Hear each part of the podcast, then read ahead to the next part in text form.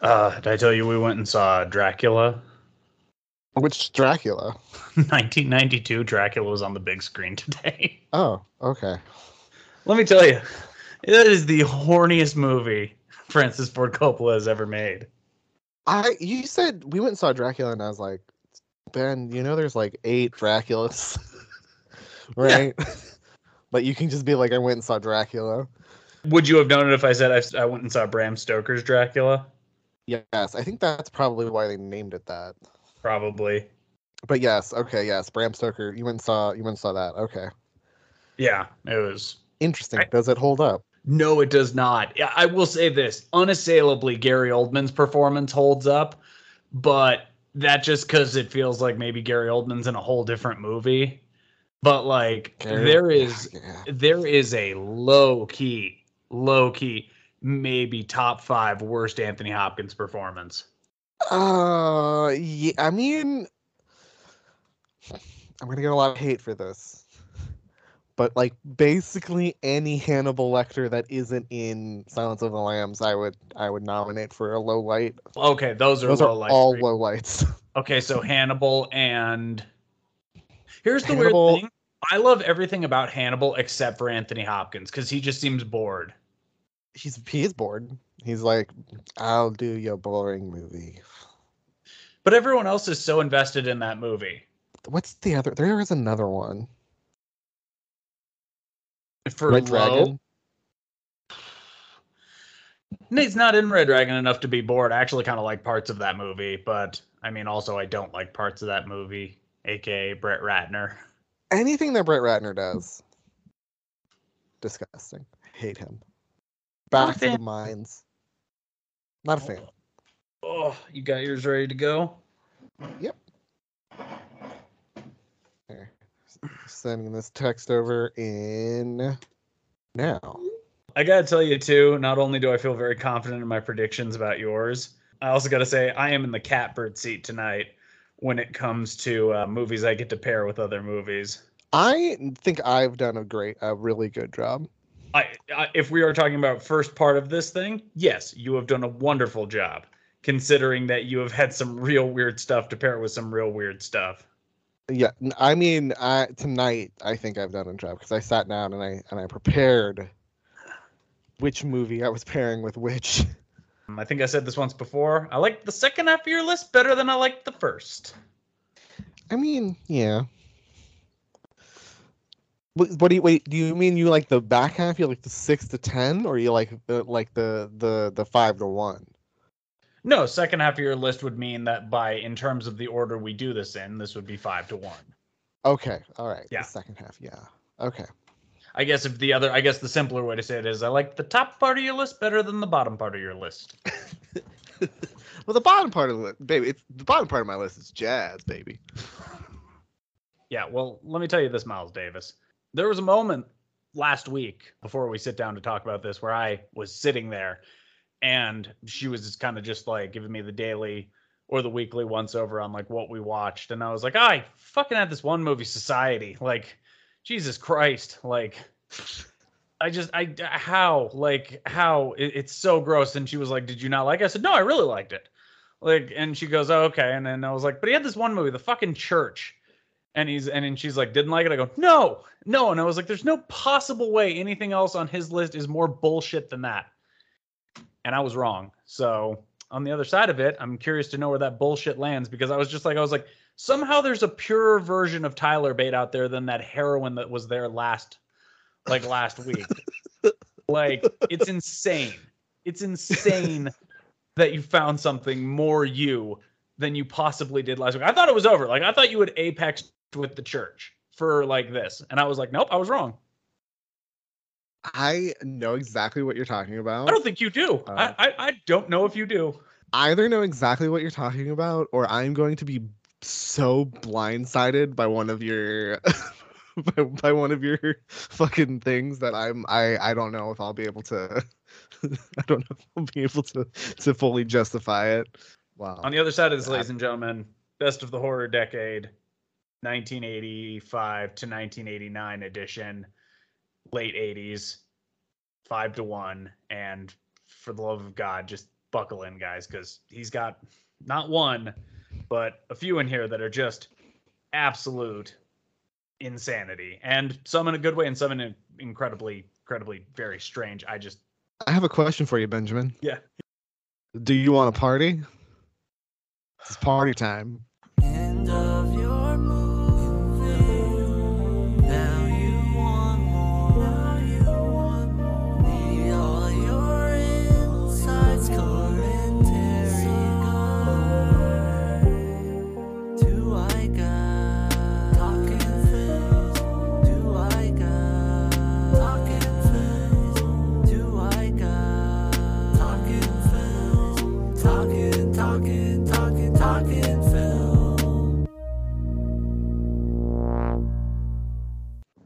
Welcome, everybody, to TWGTF, or as everybody knows it, from a graveyard in the city to a cabin in the woods.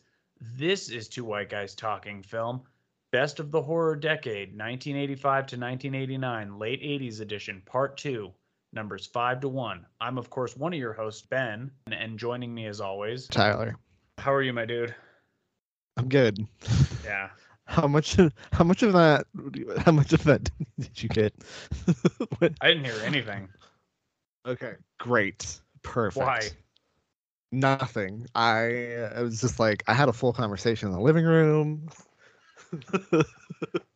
I just put my mic like under my under my my my blanket. Yeah, no, I didn't hear a damn thing. Perfect. Yeah, Wonderful. there you go. You ready to do this? Man, you betcha. I guess you go next, right? Yeah, because it goes. I do. Because I think you said you wanted to end on mine. I said I think we'll have a good talk about both our number ones. Fair enough. Fair enough. So, me first or you first? Me first. Okay, you first. It's your number five, buddy. What is it? Number five from 1987, released by New Line Cinema, starring Kyle MacLachlan and Michael Nouri, along with Clu Gulager, who we'll get very used to tonight. It uh, about two police officers, Thomas Beck and FBI Special Agent Lloyd Gallagher, played by Kyle MacLachlan, chase down a man after a quiet citizen, played by Chris Mulkey, robs a Wells Fargo and goes on a crazy high speed chase across the city, directed by Jack Sholder and written by Jim Kouf under the pseudonym of Bob Hunt. Is the science fiction horror film The Hidden. What the hell's this guy doing with his pants down? The hell you think he's doing? Busy night, huh, Beck? Getting a little crowded in my van, you know? Joey, let me know ASAP when this guy gets posted. Yeah, right. Cliff, get these out. Gotcha. Lloyd, Let's get a DMV on, on, on the Come stone. Better check felony notes. Get a good statement this guy. In a span of 12 hours, I've got five bodies. Not counting Miller, who dies because he runs out of blood. A stripper screws some guy to death, steals his car, and takes off. All of this in 12 hours. I want to ask you, am I crazy? Or does this seem just a little bizarre? Yeah, it's a little bizarre. I knew that. I just wanted to know if you knew that.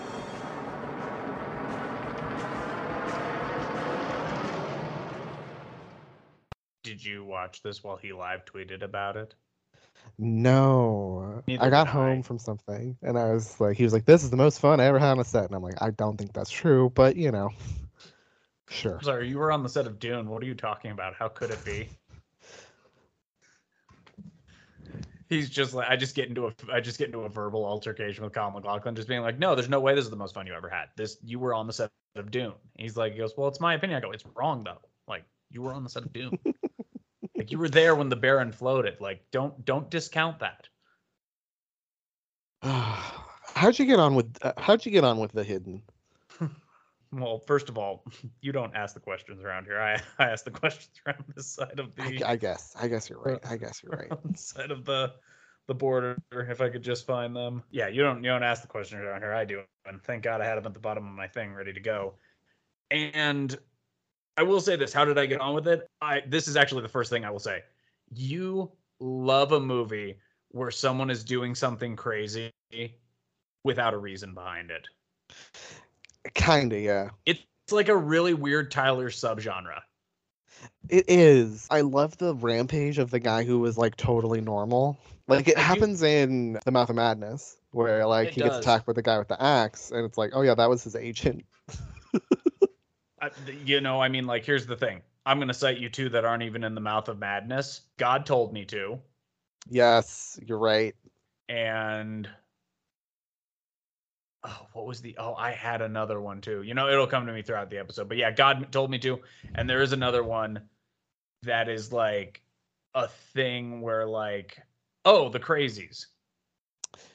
Yes, yes, I do. Uh, yeah, that is a weird subgenre. Yeah, it's a weird subgenre for Tyler, which is movies where people are going nuts for no reason, which might be Yeah. a, a category I have to pick for you at some point.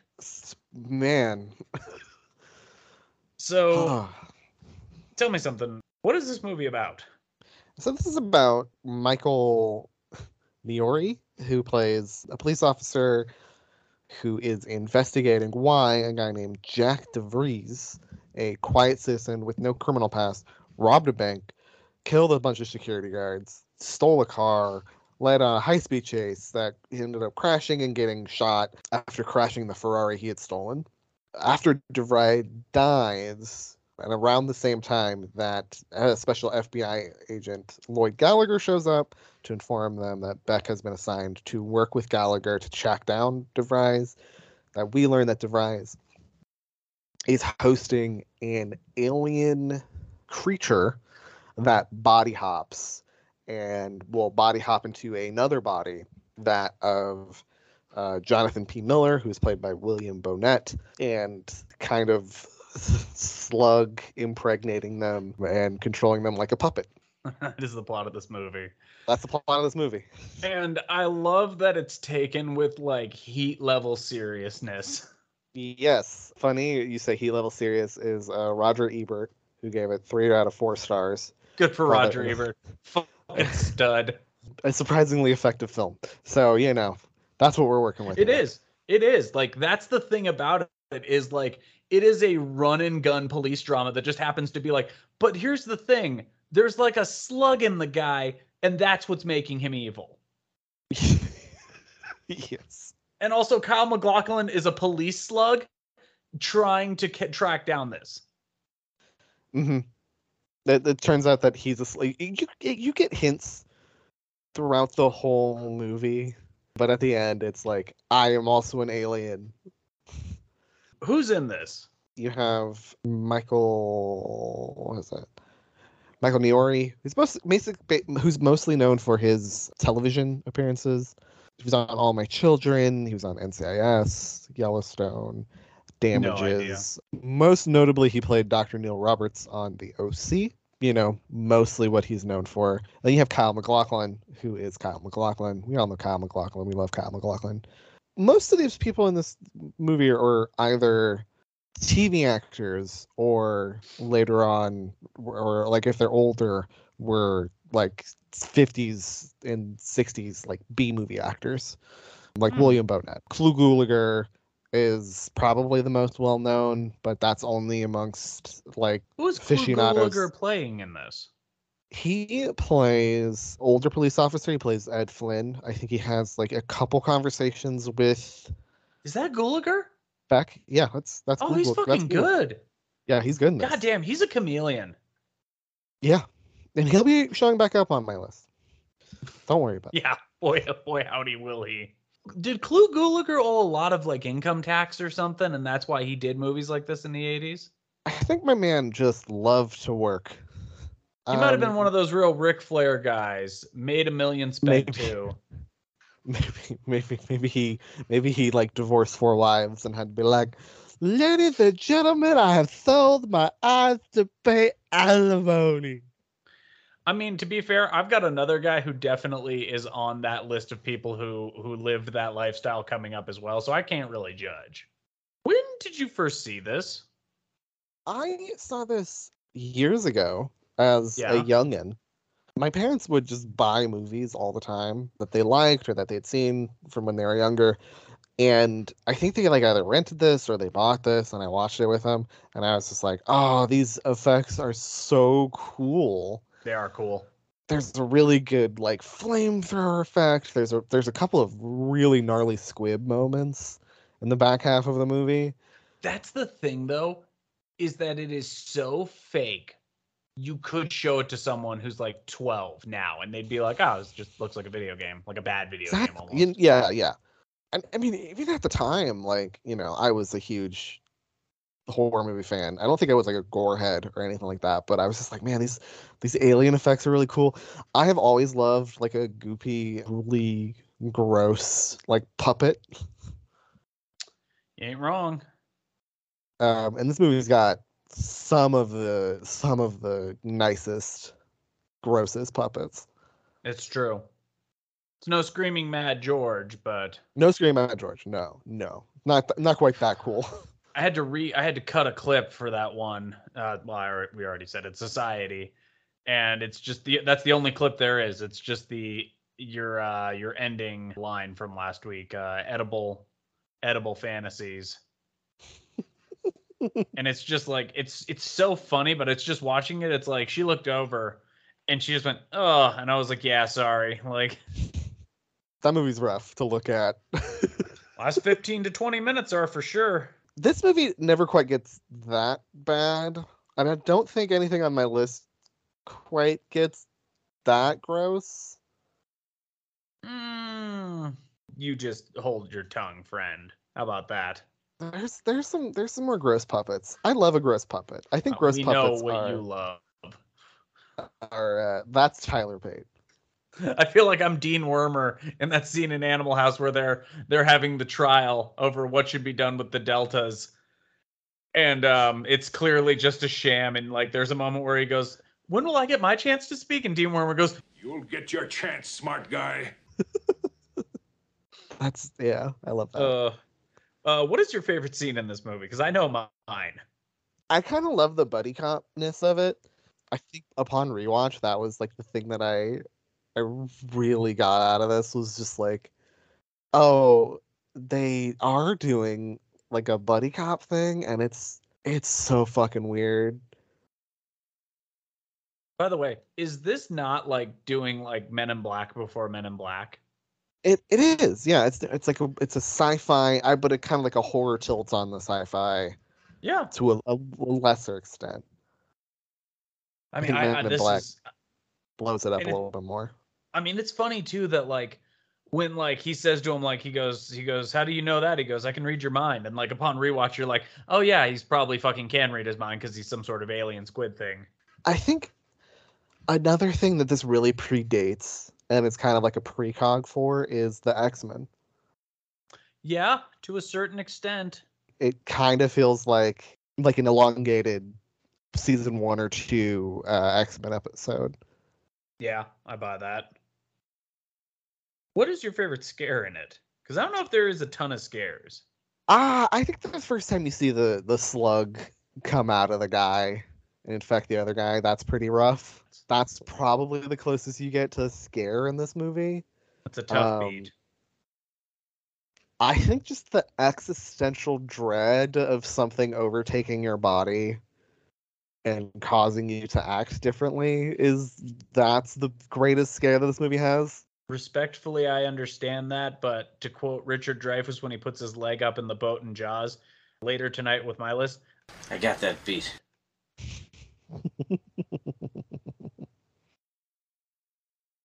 why should this be on your list though? Because that also because this is this is a lot like in my, my opinion.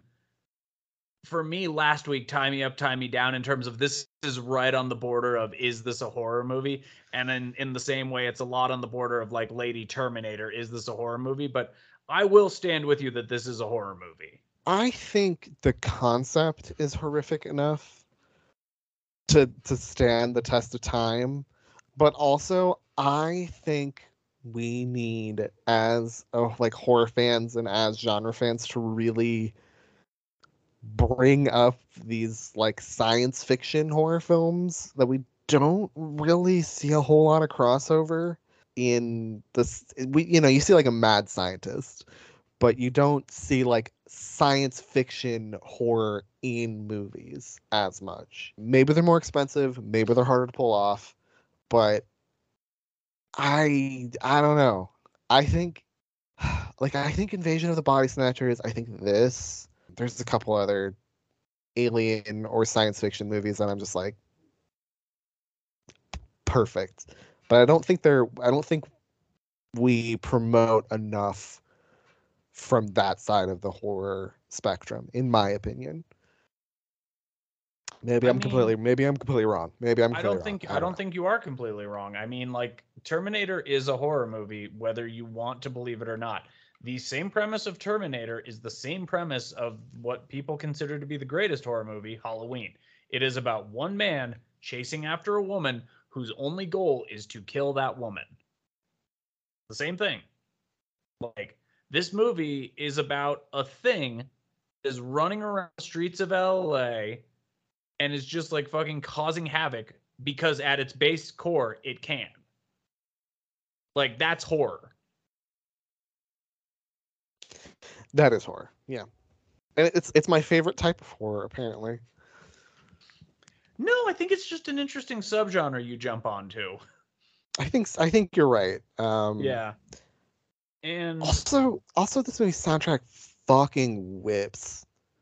it is a really good soundtrack, weirdly. Yeah, this and the Demon soundtrack are weirdly like way ahead of their way ahead of it. Yeah. Um, what would you pair this with? That is a very good question. I would pair the hidden with the 76. That's off the top of my head. I think that's the right year. Remake of Invasion of the Body Snatchers. That's the Donald Pleasence. That Donald is Sutherland? uh, Keith or Sutherland. 78. Donald, Su- Donald Sutherland. Donald So Sutherland. 78. No, you were you were two years off. You were two years off. And what would you pair this with in the 90s? I would pair this with this was the hardest one to figure out which goes where, right? Like this is the most I think I'm I'm trying to force like a like a circle peg into a square hole. Um but I I picked the I picked the 90s update of Psycho. You know, though, if I was walking down the street just in some random town and I just saw playing tonight double feature The Hidden slash Psycho, I really don't know if I'd be that mad at it. Like, You'd be like, "Well, 10 bucks to see the hidden is that's a pretty mean- solid price." and I mean, like, if I'm with my girl, I'm like, we'll just make out during Psycho. Like, Yeah. I mean, like, except for like certain scenes that I will be watching, like, with like a hawk. Oh yeah, you, the the scene where he jerks off. Yeah, I know. No, I'm gonna be tr- no, maybe no. Mostly the scenes where it's Vince Vaughn on screen acting, minus that scene, I guess. So, yeah, I guess all of Vince Vaughn scenes. Yeah, it would be that. Anything else you want to say on the hidden? Anything else you want to sell them on? I think this is also like a sneakily underrated Kyle MacLachlan performance. He is wildly good in this movie. Like the way they just tell him like, "Don't don't be human," and he goes, "Gotcha," and like. And I also think in weird ways that this both predates his um, Dale Cooper performance, which is I'm not going to say similar, but I don't know. They could be partners. Um, and also, I think what's more important about this performance is it's very reminiscent of his Dougie Jones performance in some ways. Uh, like a guy walking around kind of being like, Mr. Jackpots. exactly. No, but he's more competent. He's almost like if Dougie Jones became the one. Yes. Like he can just walk between the bullets. Like that's the thing, except for the other guy. Like all humans are just easily played with him. That is all I got. All right. We'll move on to my number five, I guess. And my number five comes from the year 1987, and it tells the tale of a married man's one night stand come back to haunt him when that lover begins to stalk him and his family. An incredible little small cast, including Michael Douglas, Glenn Close, Anne Archer, Stuart Pankin, Ellen Foley. Fred Gwynne, and maybe the most adorable child ever in Ellen Latzen. This is, of course, the 1987 thriller slash horror from Adrian Lyne, written by James Dearden. This is Fatal Attraction. So what can I get you? I've got scotch, I've got vodka, I just I should be in the Cut this shit, will you? Just cut it! I don't know what you're up to. But I'm gonna tell you it's gonna stop right now. No, it's not gonna stop. It's gonna go on and on until you face up to your responsibilities. What responsibilities? I'm pregnant. I'm going to have our child. Alex, that's your choice, honey. That has nothing to do with me. I just want to be a part of your life. Oh, this is the way you do it, huh? Showing up at my apartment? Well, what am I supposed to do? You won't answer my calls. You change your number. I mean, I'm not going to be ignored, Dan. You don't get it. You just, don't get it. Don't you remember our weekend? I mean, wasn't that wonderful? Why can't we just be like that again? Hmm? I know you feel it too. I mean, what are you so afraid of? Just don't flatter yourself, Alex. Go ahead, hit me. If you can't fuck me, why don't you just hit me? You're so sad. You know that, Alex? Lonely and very sad. Don't you ever pity me, I'll pity smug you. bastard. I'll pity you. I'll pity you because you're sick. Why? Because I won't allow you to treat me like some slut you can just bang a couple of times and throw in the garbage? I'm gonna be the mother of your child. I want a little respect. You want respect.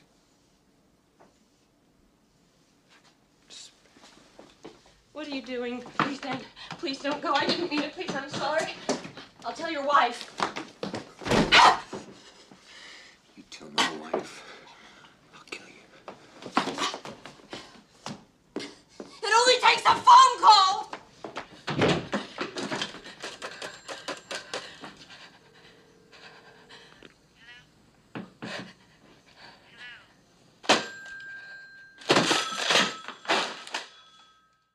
Michael Douglas so, like- is never a good guy, is he? He's amazing at playing a scumbag. Like, but like a weirdly like there is always something worse in the world that forces you to root for him. Because yeah, yeah, you're right. I'm trying to think of like It's a shitheel, right? he has. I know he's definitely done white meat babyface roles. Like I, I think he's kind what of movie? China syndrome, but that's like at the very seen that. beginning of his career. The China syndrome. You get out of here with that. He produced it, Ben. He produced it. I know what he produced. Tell you what, you'll be producing. a Goddamn. Superior list. That's what I'm producing. Your your list is quite interesting. I would also like to say, for the record, before we go any further, had we not done John Carpenter, this is probably where Prince of Darkness would have fallen for me. Oh yeah, Prince of Darkness probably would have landed top five for sure. Yeah, yeah, I can I can say that confidently. Interesting. I'm looking at his career. So what's weird is he has the like romancing the stone, uh, the jewel of the Nile stuff, and then after a chorus line, it's Fatal Attraction, and I think Fatal Attraction Wall Street in the same year is such a big turn that I don't think you can ever really get back to being like a good guy, quote unquote. What does he do after Fatal Attraction? Give me his next four movies after Fatal Attraction. He's in Black Rain, where he plays, I think, like a cricket a cricket cop or like a no, dirty he's, cop. he's no, I think he's I think he's the only good cop in that. Okay, No, you know, he's, Um, he's a cop on the edge. Okay, that's it.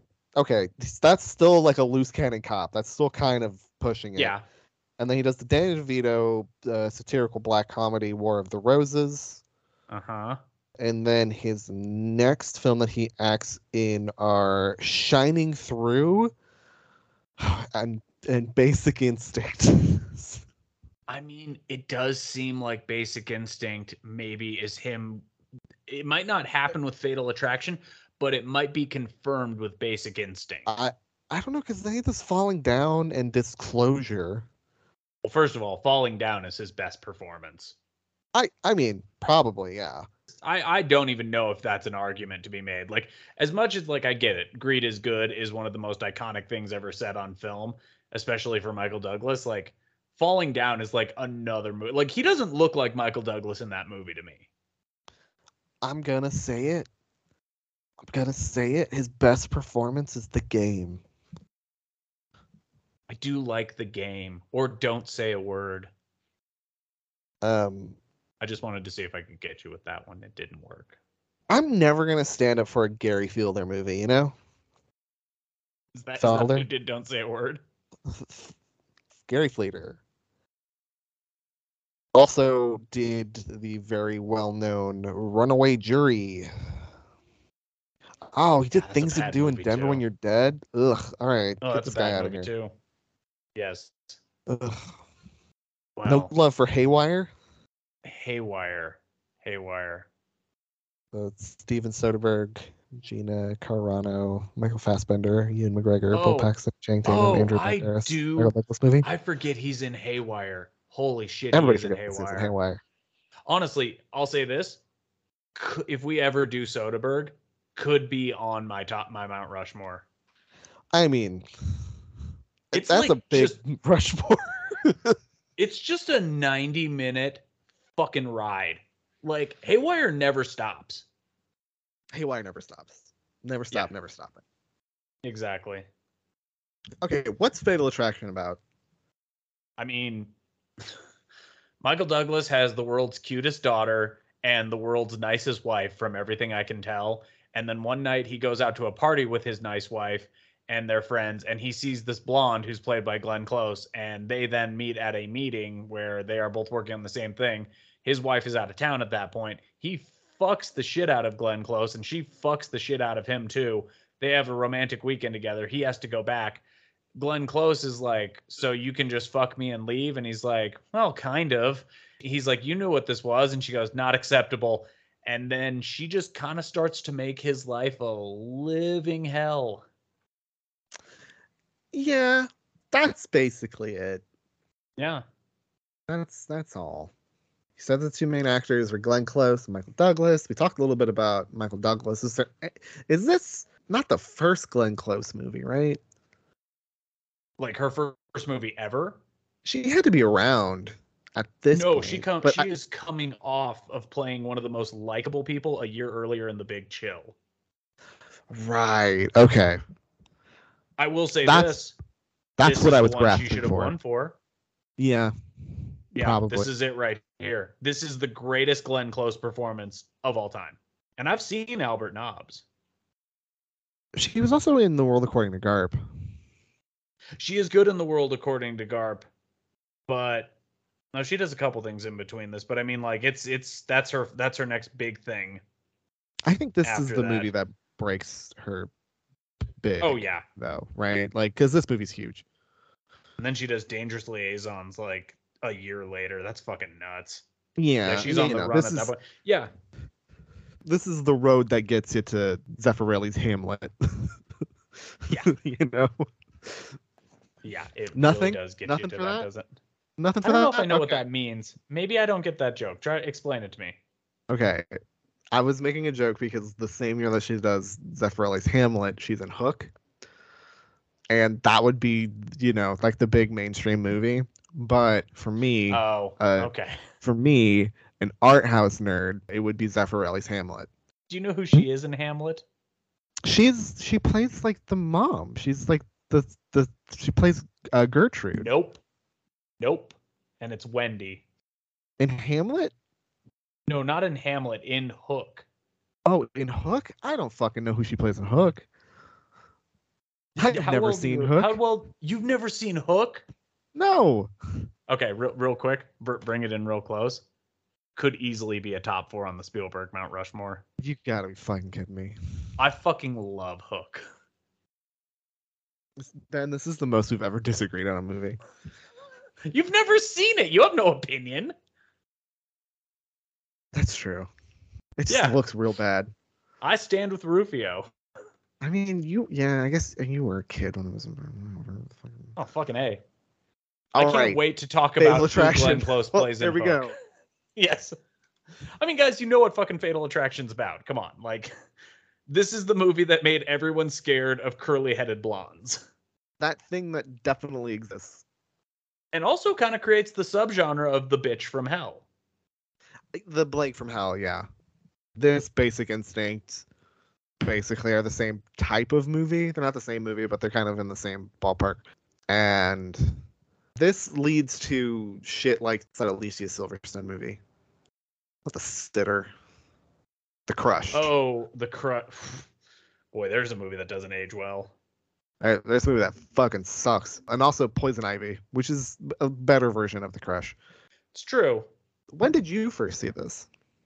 I gotta be honest, man. I probably saw this like in like the. I mean, like my parents had a bunch of VHSs just with stuff taped off of HBO, and this was on there. I remember watching this like one afternoon and just being like, "This is fucking." Like, I'll say this: this is probably one of the more rewatchable things on my list. You can put on Fatal Attraction at any moment, and it's pretty watchable. Like, this is Adrian Lyne's best movie. Disagree. What do you think his best movie is? Indecent Proposal. Really? I really like Indecent Proposal. Really? Yeah. Why would I joke about that? I don't I don't know. Because because you're you. You want to know why? Because you're you. That's that's why you want to joke about it. Yeah, I really Yeah. like Indecent Proposal. I also really think like Foxes is really good. I don't know if you've ever seen Foxes. I don't think I've seen Foxes. Jacob's Ladder, baby. Did do Jacob's Ladder, didn't he? What was the one he did this year? Deep Water. Deep Water. I couldn't remember if it was Dark Water or Deep Water. Dark Water is the Todd Haynes movie. What if we switched those two directors and like Adrian Lyne directed Dark Water and um, Todd Haynes directed Don't Deep Water? fucking don't fucking tempt me with a good time. You want you you want me to imagine a Todd Haynes erotic thriller? I will do that. And you want me to imagine an Adrian Lyne legal thriller? I do want to imagine that. Honestly, yes. Can I make it sexy? No, you may not. No, make it sexy. I don't care. Mark still doing those weird twitches, but he's also fucking his wife a lot. Yeah, it's a fog machine behind everything. what's your favorite scene in this movie? And conversely, what's your favorite scare in this movie? My favorite scare in this movie, which I'm going to answer first, is when he, he, after he's just fucking had it, he just goes and essentially breaks into her apartment to fucking kill her. And then he can't do it. And there's that like moment where they're both kind of like gasping for air. And then like she goes and like j- gets a little water out of the sink and puts it in her mouth. And then you just hear the scream and you see her coming at him like waving a butcher knife. And you're like, that's fucking terrifying. Yeah. Yeah. Yeah. For me, it's the bunny, but y- you're right. I mean, the bunny is fucking upsetting. There's a reason I didn't watch this with my lovely because I did not want to have to watch her watch a child watch a bunny die. She's making a face right now. The favorite scene, honestly, is like when she does the line, I won't be ignored, Dan. Like there is there's just genuine terror in her in her voice. Like like when she like anytime she's on screen, you're really creeped out by her. And like She's, It- yeah, she's a creepy lady. it makes me sad that I didn't have I didn't have audition to play with because it would go so well with this. You're right. You are right. What that leads me to is what movies would you pair it with? Brackets. Any movie from history. Brackets. Also, what movie would you pair it with? Brackets. The 1990s list.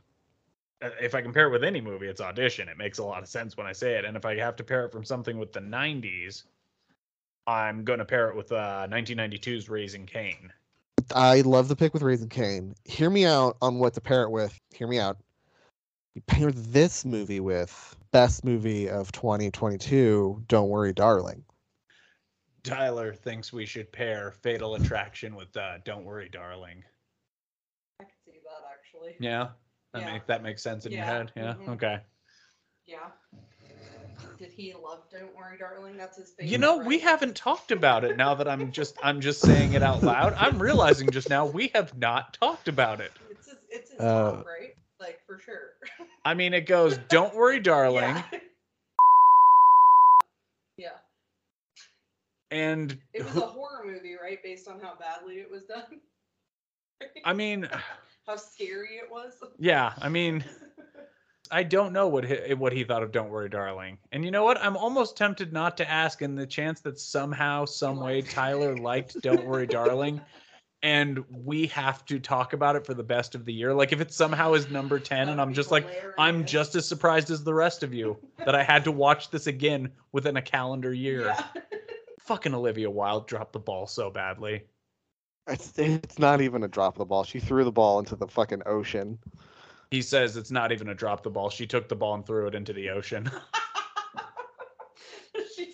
she she didn't even have the ball. No, Okay? no. She had an invisible ball and it still didn't work. she the first day they were doing an acting exercise where they were throwing an invisible Yeah. ball and they threw it to her and she goes, It popped and then Oh. just went to her dressing room for 14 hours and they're like, I guess we'll just start, right? like and the rest of it was just hell from there. I lost my ball, don't you get it? That movie's bad. We're gonna segue from that stupid joke into why do you think this should be on the list? I mean, it should be on the list because like it's genuinely a fucking terrifying movie. And I'll tell you this too. Once you get married, this movie gets infinitely a little scarier. I remember watching this movie when I was married and just being like, yeah, this would fucking suck. Like just the stuff about having to like lie to someone on that level and you're just like, "Oh god." Yeah, yeah, yeah, yeah. It, it would Right? quote unquote suck. Yeah, it would be pretty terrible. Uh, mostly, I think it's terrifying just because you gotta see like Michael Douglas have sex, which is just uh, never a thing I want to envision.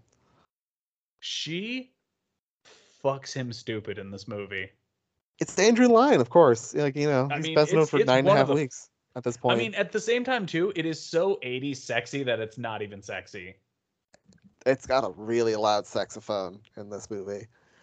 There is a very loud saxophone in this movie, isn't there? Or would you say a saxophone? I yeah, saxophone. That's what I said. Saxophone. Saxophone. We should Oh, also shout out Anne Archer really quick before we move on.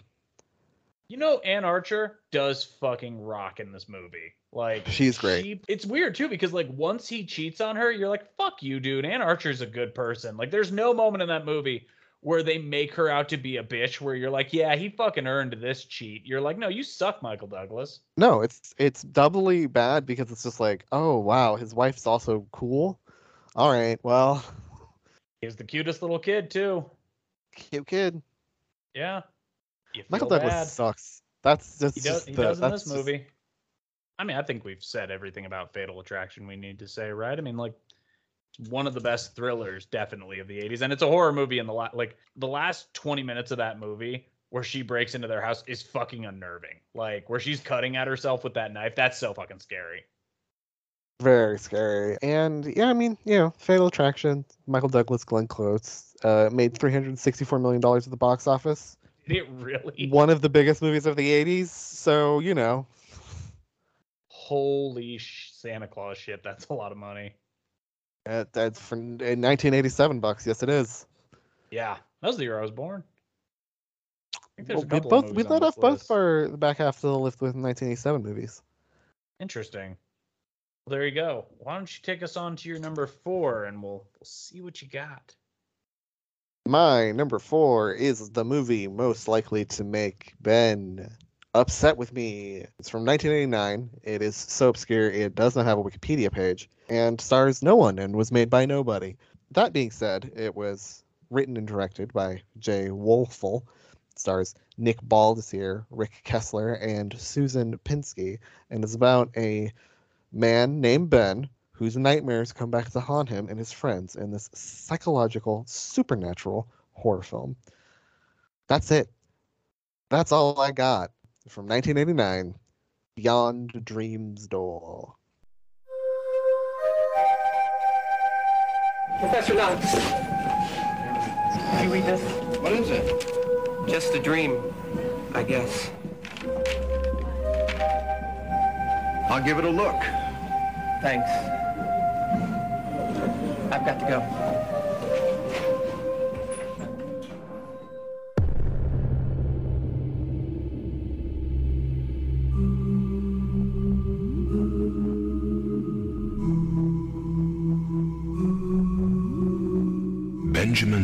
Benjamin has opened a door into his mind.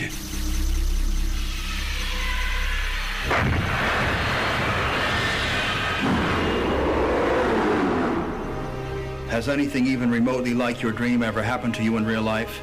No. Absolutely nothing.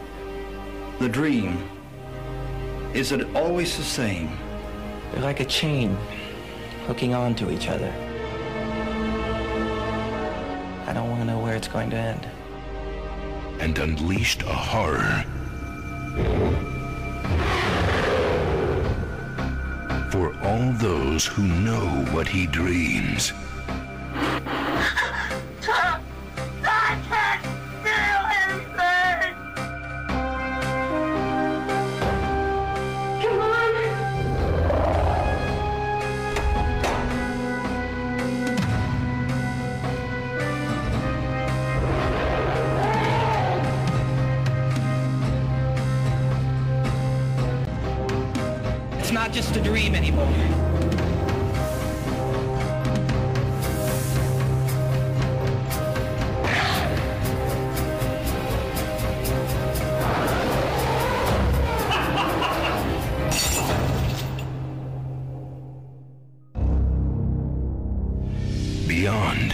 Dream's Door.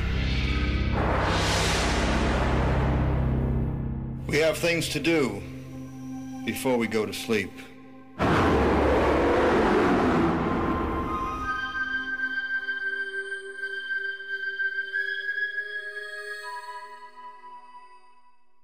get punched through the computer, ladies and gentlemen.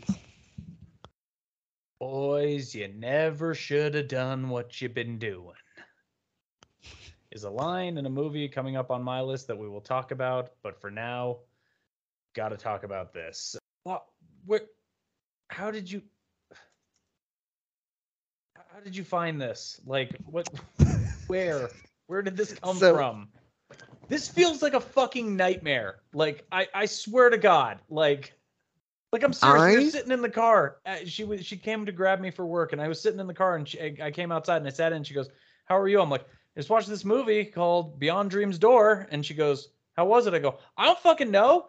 I don't fucking know. It's so fucking weird." Oh. Go ahead. Sorry, I Um, don't want to step on this. When did you first see this? So I one year, every year, I think it's like halfway to Black Friday, or a couple weeks leading up to Black Friday, labeled called Vinegar Syndrome will have a sale where they have a bundle that you can buy at like a half uh, the cost of what the bundle would cost if you bought them all separately. The only thing is you don't know anything in it other than like I think one title. In that sale was a, a box set called I think it's Do you own Homegrown? Horrors. And I bought it and it came with two other movies. Those two other movies being a 1980 something movie that is way too long than it should be called Final Exam or Fatal Exam from 1990 and another movie from 92 called Winter Beast which those are two weird psychotronics. So I watched Fatal Exam, did not like it, did not have any expectations for this movie. I was high as a kite the first time I watched this, and this movie fucking terrified me um, because it feels like a dream. Uh, yeah. You never really get an explanation to what's happening.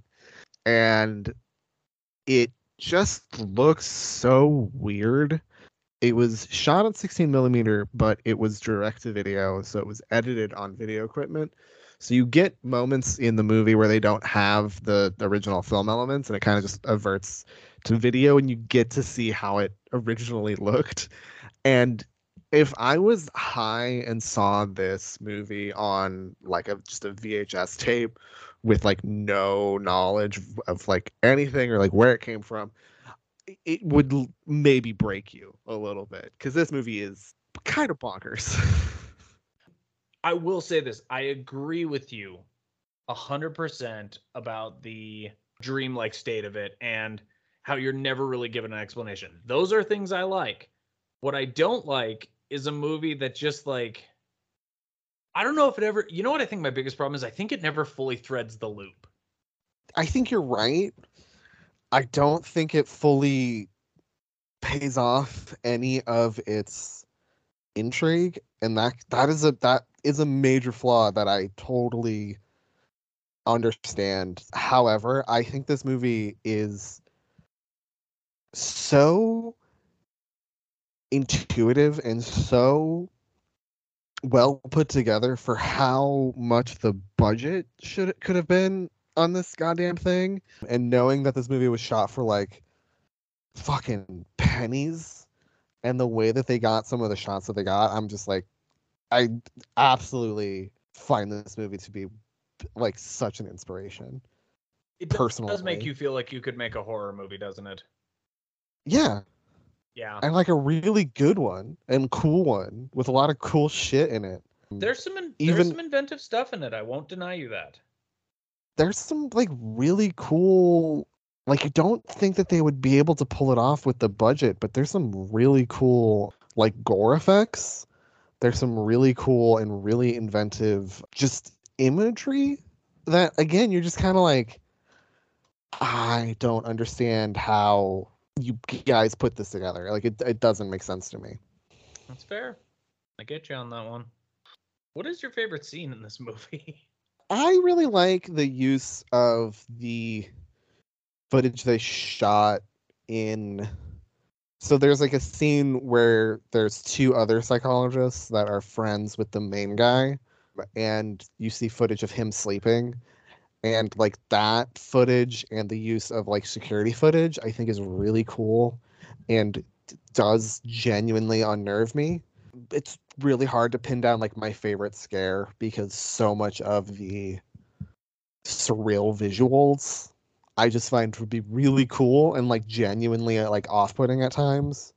I mean, I think the favorite scare is the sense of the unknown.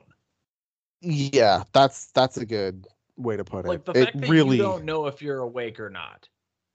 Yeah, no, like I imagine what it would feel like to like be at a slumber party and stay up all night and like watch this at like two in the morning, and you're just like your brain is melting. Can I give you a pitch for someone to help them and help get this back into the public consciousness in a better way? Yeah, go for it. Give the same premise to Richard Kelly, I agree. Right? I think he could do this. This reminds me of the box in a way. It does. And it would also Yeah, yeah, Yeah. You're. You're not wrong. Yeah, you're not wrong. it would get us that fourth Richard Kelly movie too. The thing that I most need in this world. I do enjoy a good Richard Kelly movie. I too enjoy a good Richard Kelly movie. It's like he's trying to outpace Todd Field for a movie. Speaking of Tar, Have you seen it? you gotta see it. I'm seeing it next week. You've seen it? Yeah, it came out here. Nice. Oh, I'm think next week is the week it finally releases like fully wide. It does. not It's, it's in it's in it's in Reno next week. I am I am fucking Um, stoked. because they did that that that rollout that I really hate, where it's like New York, LA for like two weeks, and then it's like the other big cities like Chicago the next week, and then the third tier of big cities like Portland and San Antonio. Let me ask you this: Has she pretty much got it sewed up? I don't know, man. I have a feeling that there's going to be discourse around this movie when it goes fully wide. I'm excited. Um, I'm watching it. Uh, I'm watching it on Saturday of next week. She's getting her hair done for like four hours. My ass is. that's perfect. You can almost you can almost watch the movie twice.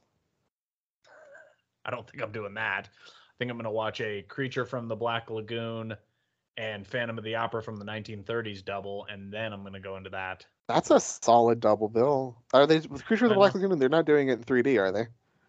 I don't think so. Okay. Why should this be on your list? Because it fucking rules, and they made it for like three dollars. It's very true. And God help us all if this is what opens up the apocalypse. What would you pair this with? That's a very good question. I would probably pair this with two normal movies that you have to stay up for that that start at like 10, 9, 9 or 10. And then I'd pair this this would be the movie I put on at midnight when you're kind of losing it a little bit. and your your your mind's starting to break. I will grant you, you start this movie at midnight, you're done by 1:15. Yeah, no, it's it's a short it's a short midnight movie, but it it does effectively make you go what? Yeah, that's you feel drunk after it, honestly. It's weird. It's the same feeling I got after I watched Seed of Chucky, but but I didn't feel the hangover the next day with this one. I feel like I could probably pair it with the movie from my first half that also made you feel drunk. What was that? Was that Lady Terminator? No, that was the church. Okay. You could probably pair this with a church. But more importantly, what do you pair it with from your 90s list? From my 90s list, I pair this with Habit. Not what I was expecting, but interesting. Uh, because they're both indie movies made for with a sandwich and a hope, and they both punch way above their weight class, in my opinion. you know what? I, I respect what you said there. That's fair. Time to take it on to my number four.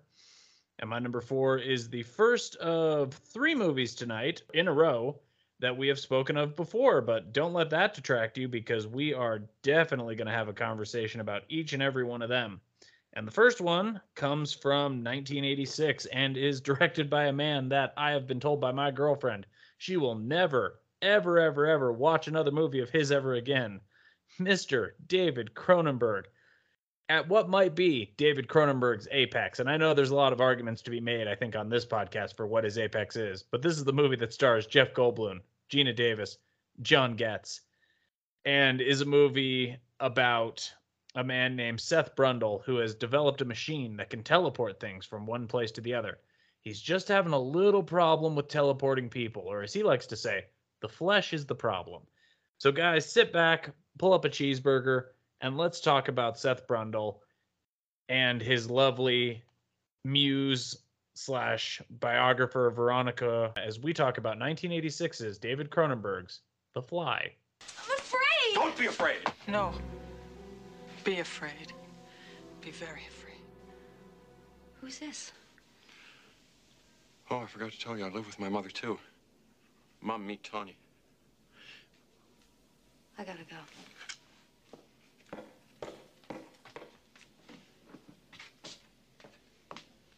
Thanks for a wonderful time.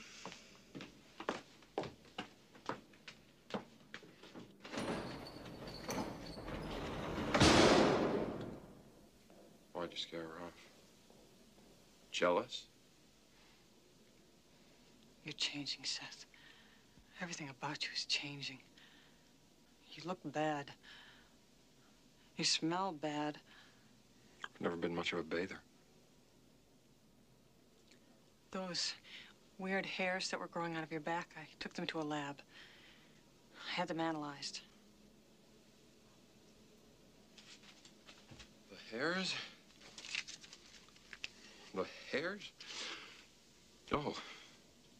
Yeah, that's a strange thing to do. Not as strange as the results. The guy at the lab had trouble identifying them. He finally came to the conclusion that they were definitely not human. Very good. Not human, Seth. In fact, very likely insect hairs. That's silly. That's ridiculous. Look. Now there's more. Uh, look at your face. Something happened when you went through, Seth. You've got to get some help. I think you must be sick. You're jealous! I've become free. I've been released, and you can't stand it. You'll do anything to bring me down. Look at me. Does this look sick? Does this look like a sick man to you? No! Stop it! There are any sick men who can do that? Come here. Help! Seth! Heels off. I don't need you anymore. No, wait! Seth, please! Wait! Seth! Don't come back. John Getz is in another movie. John Getz is always in another movie. No, he's in Blood Simple. He's the star of every movie that he's in. You know. Does that, make should be the sense? biography. The star of every movie I was in, John Getz. that or I gets what I wants. he's in The Fly 2. Have you ever seen The Fly 2? We've had this conversation. You made me watch it for the Fly one. I did, didn't I? yeah, you were like, Ben, you should watch the Fly too. I'm gonna bring it up a lot, and I'm like, damn it. Weird movie, The Fly 2. The Fly 2 is maybe a rival for one of the worst horror movies of all time. It's mm, It's, it's really bad. It's really bad. Anyway, yeah, he's in that for some reason. Yeah, John Getz is great. It's really John Getz's fault that it all happens. It really is. Yeah, it is. He does he does not fight hard enough in this movie. What does that even mean? I don't know. Oh, he doesn't fight hard enough in this movie. Make it sound like John Getz is in a court battle to get his kids back in this movie. He's a fucking scumbag who breaks into a woman's apartment and showers there. He is a scumbag. Who's scummier, him or Michael Douglas in their respective movies? Oh man. Like, right? Like, Ah, because there's that scene where Michael Douglas like gets into bed and gets out of bed to make it look like he slept in it. oh yeah, that is true. But John Getz like like, breaks into a woman's house and uses her shower. It's pretty bad. They're both pretty bad. Yeah, yeah, they are. Guys, if you have never seen The Fly, here's what I recommend you do: go watch The fucking Fly because I'm not going to not say spoilers or anything, but guy built a teleporter. He puts himself into that teleporter. He goes through. Also, in the other teleporter was a fly, and their DNA starts to splice. And let me tell you, when you splice your DNA with a fly, bad things start to happen. This is more of the science fiction horror that I was thinking of when I was like, no, but there's a lot of science fiction horror film, but most of it is just like a mad scientist turns himself into a fly. Wouldn't that be fucked up? It's pretty fucked up. Have you ever seen the, the original 50s version? I have. I love it. It's it's very fun. If we get to the 50s, which will be a, a while from now, that's on the short list, I think, for me. There's an interesting one to think about rewatching. I wouldn't hate it. What's what's the movie about? Yeah, is is that your question? Like, what's the movie about? I mean, like I said, Seth Brundle builds himself a, a teleporter, and a fly is in there when he teleports himself, and he starts turning into a fly. And it is uh, the grossest transformation from what is clearly the apex hot Jeff Goldblum. Yeah, I think there's many readings on the movie because he spends most of the movie getting cool fly powers for like the first like part of the second act before it, before it becomes bad. And so you have these like readings of the movie where it's like, oh, it's like about, you know, addiction or like, oh, it's about like watching a loved one get cancer and Cronenberg is so good at really wrenching out the horror of like watching someone close to you like become this like grotesque thing I think it really makes the fly such a wonderful movie. Yeah, I get that. I understand that concept, but and and he captures it really well. Like Mhm. that's the thing too is like what a lot of people don't give David Cronenberg this credit. Despite him being a very gr- a person who can capture grotesque things very well, he also knows how to make people look incredibly beautiful before those grotesque things come upon them. Your boy he is really good in directing at this in this movie. it's it's one of the best directed movies I think on my list. Like there's a strong contention that if there were like if we did the TWGTF Screamies, and who knows, maybe when we get to the end of all these decades, that's our big that's our big award show for the horror decades is to do the Screamies. I mean, like I don't think it's off the table to say that he would be up for a best director. Like there's just like scenes of this movie where like it's it's the it's the example of being able to make a movie where he holds your hand like a child crossing the street like you're the child but he never makes you feel stupid about the way he does it nothing in that movie that he does feels condescending even though the whole movie he kind of condescends to you I think there's something about the way that he acts in this movie that I think really truly makes you think like, oh, he's he's he's a nice guy. He's a good guy. You know what I mean? You know what I mean? Like where you're just like, oh, he's I, he's I nice. I don't think he is a bad guy. I don't think he No, is. no, he isn't. I just think he's he's he's kind of a dick. It feels like he's on the spectrum in some ways. That's what it is. I think he is such a genius, like that he is. Anywho, where did you first see this? Ah, you know, this is another one from the parents' tape collection. Like, this was written on a tape and it just said The Fly. And I think it actually had both versions of The Fly. I think my dad taped them back to back. Oh, no. but nice. it started it started Um, with this one. Damn it. That's that's great. That's a wonderful way to do it. I tracked this down on like the movie channel, I think. Yeah. I remember because it was on Bravo like all the time. Everybody was just like, "Oh, the fly, the fly, the fly." Like my parents were like, "Oh, the fly's great." And so I just finally was just like, "I gotta watch the fly." And so I just like, I think I just like sat down and watched it one afternoon on like the movie channel. Like I, I just recorded it and was like, "Gotta watch the fly." What's your favorite scene? Like, do you remember when you had to wait for movies to come on, or like you just went out and bought that movie and that's the way you could watch it all the time? I fucking miss that. Yeah, yeah. Because like the when I watched the the original Fly, it was because it was on Netflix, and I was just like, "Oh, the original Fly is on Netflix. I should watch the original Fly. It's got Vincent Price in it. Yeah. A plus, baby." And then I did. Yeah, there there was a substantial amount of my childhood of being like, "Oh, someone told me I should watch this movie. Oh, it's playing at this time on this channel. I should stay up Oh, and watch it." I'll either stay up and watch it or I will record it. Exactly. Yeah. And to answer your favorite scene, I honestly kind of love like I mean the scene where he like I mean I'll say it dude like if he's not on the spectrum, he is the smoothest pickup artist of all time the way he does that stocking trick. Mm-hmm. Yeah. Shouldn't like, work. But it does.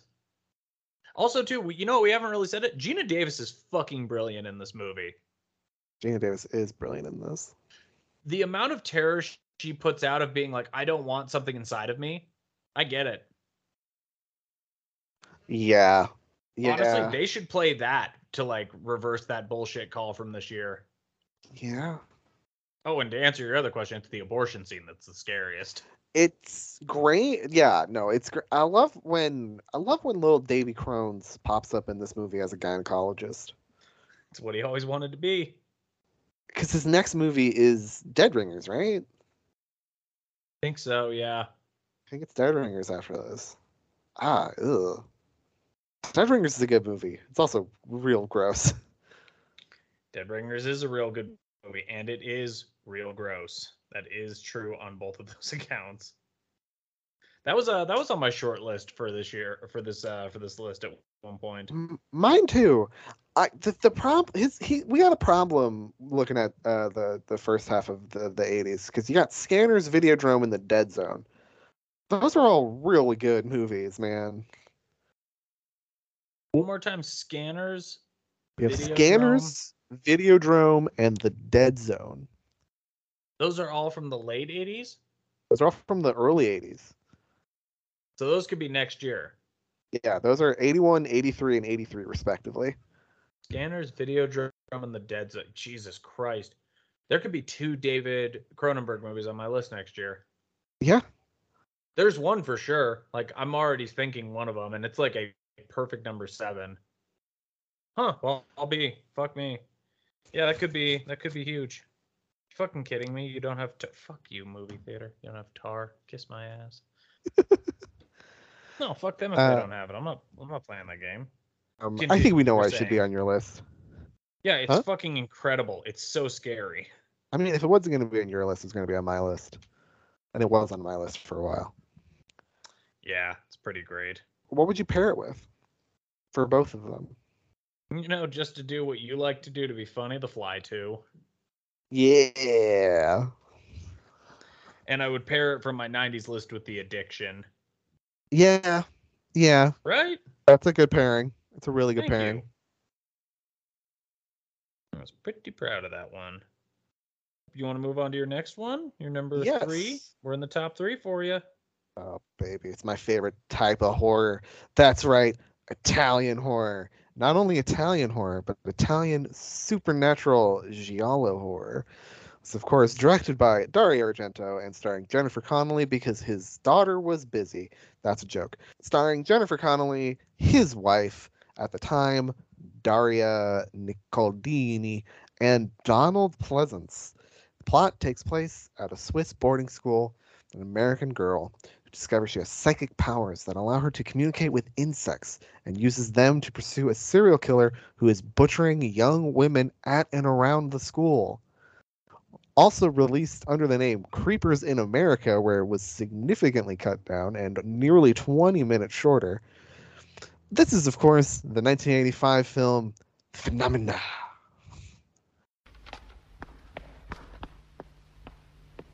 Hey, Jennifer, listen. What? I'm a spider. Look, I'm a and I'm a rope. Speak and you shall be obeyed. No. Look, I'm a No. Stop it! Stop it! I'm a killer spray. Death to all insects. I'm a mosquito. I'm a fly. A mosquito. I'm a Spider. I'm a I'm a spider. I'm a spider. I'm a rope.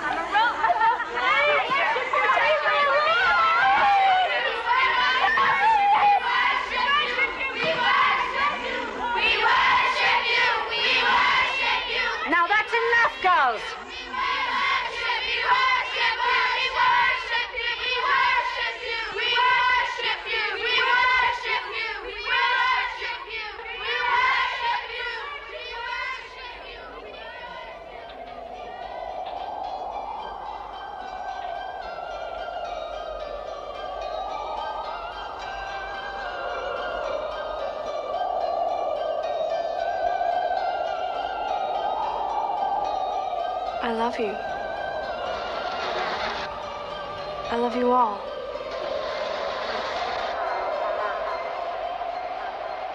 I love all of you.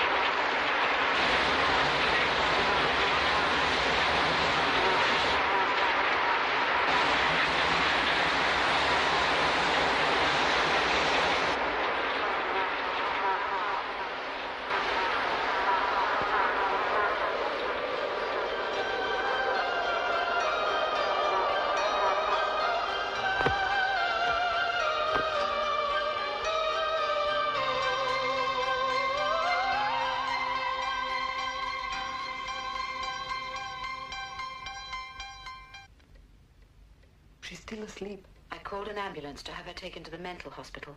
They'll be here any minute. At least they'll be better equipped to keep her calm. But is she insane? Well, she's not normal. She's diabolic. Diabolic? Yes. The Bible also refers to the devil as Baal-zebub, which means Lord of the Flies. Look at her, the Lady of the Flies. Call me as soon as she wakes up. It's it's now official. Dario Argento is my favorite out of the three. Like it goes Argento, and it's you know it, it'll be a fist fight for number two between Fulci and and Bava. But I don't think it's. I think it's for you it's Bava and Fulci. Whereas Fulci's my guy. I love Argento, so- but Fulci's my guy. it's so weird. You like? I mean, I understand why you like Fulci, but like, I he mean, like, make it the biggest zombie movie where all the blood come out of the face. to quote Mr. Burns, we know what you think. I I will mean- say I think Argento I mean, I'll say this though, he he made Deep Red. he he did make Deep Red. I mean, that movie is that movie lights your brain on fire. I will say this: I do think Argento is the only director where I think his movies would probably go across three decades. I don't think. Well, I think you're going to see more Argento on the next list than you will going for. I don't know. I do think I think Argento is more canon than Fulci, although I think Fulci has some higher highs. The real question, though, on everyone's mind is will you see him in the 2020s list for best of the horror decade? Dario Argento? Yeah. Maybe. Dark gla- with dark glasses. We'll see. Dark Glasses. I haven't seen it yet. It's playing here, so I might go it. I might watch it tomorrow night actually. 'cause it's on Shudder. It's on sh- it's on Shudder. I was gonna say, what do you mean it's playing here? It is. It's playing on a big screen. Yeah. Oh, you have to go. You have to. Yeah. Go. Are you kidding me? Out of all the movies in the world right now, you have to go see that on a big screen because what if it's fucking? What if it fucking rocks? Like you can say you What if- saw that movie on a big screen. What Like if it fucking rocks? Yeah. yeah, I'm, I might I might to go, I might go to uh, It's an like hour Wednesday. 26 minutes, which is, by the way, Yeah. the thing I can say about every one of his movies for the most part that I really enjoy. All of his movies are fucking so short. This one is not actually. This is almost two hours, and that's one of my biggest This- problems with this this one- movie. This one is long. That is sort of the problem with it. I do think eventually it pays off so fucking well. I think this I think this baby pays off like a slot machine, whereas other movies, maybe trauma, uh, don't pay off as well. But this movie fucking pays off. I mean, it does. It it does. Like I will say, like, just when you thought there wasn't gonna like, and I, I say this because I think we're gonna cut past like spoilers and stuff. We're just gonna talk about it. Just when you thought there isn't a deformed little child who's the murderer, turns out there is a deformed little child who is the murderer. He's not the murderer. He ain't helping. He ain't helping. But his Yeah. mom, Daria Nicolodi, who plays Frau Bruckner, who is the the woman who's like in charge of the like the head mistress, she's the murderer. Well, she's the murderer, yes, but I think that little kid is helping. I don't think the kid is. I definitely don't think the kid's doing anything, any any favors. Exactly. Yeah. It's pretty upsetting. I'm gonna say that. This movie's so fucking weird. it's so funny that Donald Pleasence is in this movie and is just in a wheelchair and just has a red ass and I, I mean this with no irony, a red ass baboon helping him out. Yeah. Baboon's doing a good job too. Argento is a guy who can just make the most ludicrous movies kind of just buyable. I don't, don't know how he does it. It's a real magic trick. Yeah, this and Trauma, I think, are the two where you're just like, how did he even pitch this and to whom? Both movies work well, but it's just like, does. how Th- th- this? This is a movie where he's just staring. The camera is just like close up on fucking insects, and it's good. He he's Stupid. gross, man, but he understands gross in a way that very few people do. This is also on this half of the list the most recent first watch for me. So you don't this was the first time you saw this? I had the first time, yeah, the first time I'd seen this was relatively recently. It was over the summer. I rented the new 4K disc that was released through Synapse or Arrow. It through Arrow, and was just like taken with just how beautiful the movie looked and just how fucking weird it was. agree with you it's beautifully shot i don't know if i enjoyed this movie because i watched it for the first time like about two weeks ago for preparation for seeing if it would make my list and i just remember being like uh i see a lot of like the potential that other movies of yours have that i enjoy like Bray and deep red but this this just doesn't work at the end for me I think the ending makes me jump for joy and do like I don't know maybe my maybe my brain has just been rewired from years of Giallo and years of, of Fulci and Argento but like I got to the ending and I was like doing little dance around my apartment Uh, fucking course you were. God You damn. think this? You think this list is weird? Wait until we get to next year, man. Yeah, I'm actually very excited to see next year. I think you're also banking on the fact that I'm just gonna go like super, like just kind of like get all the hits out of the way, and then we'll we'll be able to what do you call it? You'll be able to just do your bullshit all year around. I do think that kind of, yeah. Yeah, yeah. Why don't you uh Why don't you tell us what this movie's about? Jennifer Connelly can talk to worms. That's also, true. there's the serial killer. I do love that the serial killer just starts off in the mountains. It's just like I'm gonna kill me a girl at a bus stop. I'm gonna kill me a Danish tourist. Maybe you're right. Maybe it is the deformed kid, and she's just she's just doing the serial murder to make it look like it wasn't. Oh, you think like you think like he killed that one, and then she's like, "Fuck, well I got him." You think she pulls a Lithgow? Yeah, kind of. The Well, movie doesn't uh, give me any any reason not to make this headcanon, so Jennifer Connelly's good in this. If we're gonna talk about who's in it, Jennifer Connelly's great in this, and there's an alternate universe where this is the first movie that Dario Argento's daughter, Asia Argento's in, and this movie is the worst movie ever made. I just want to put her and Sofia Coppola in a pit together and just throw in one broken bottle and just put up a camera and go go. No, Sofia Coppola's good. No, I think Sofia Coppola can take her.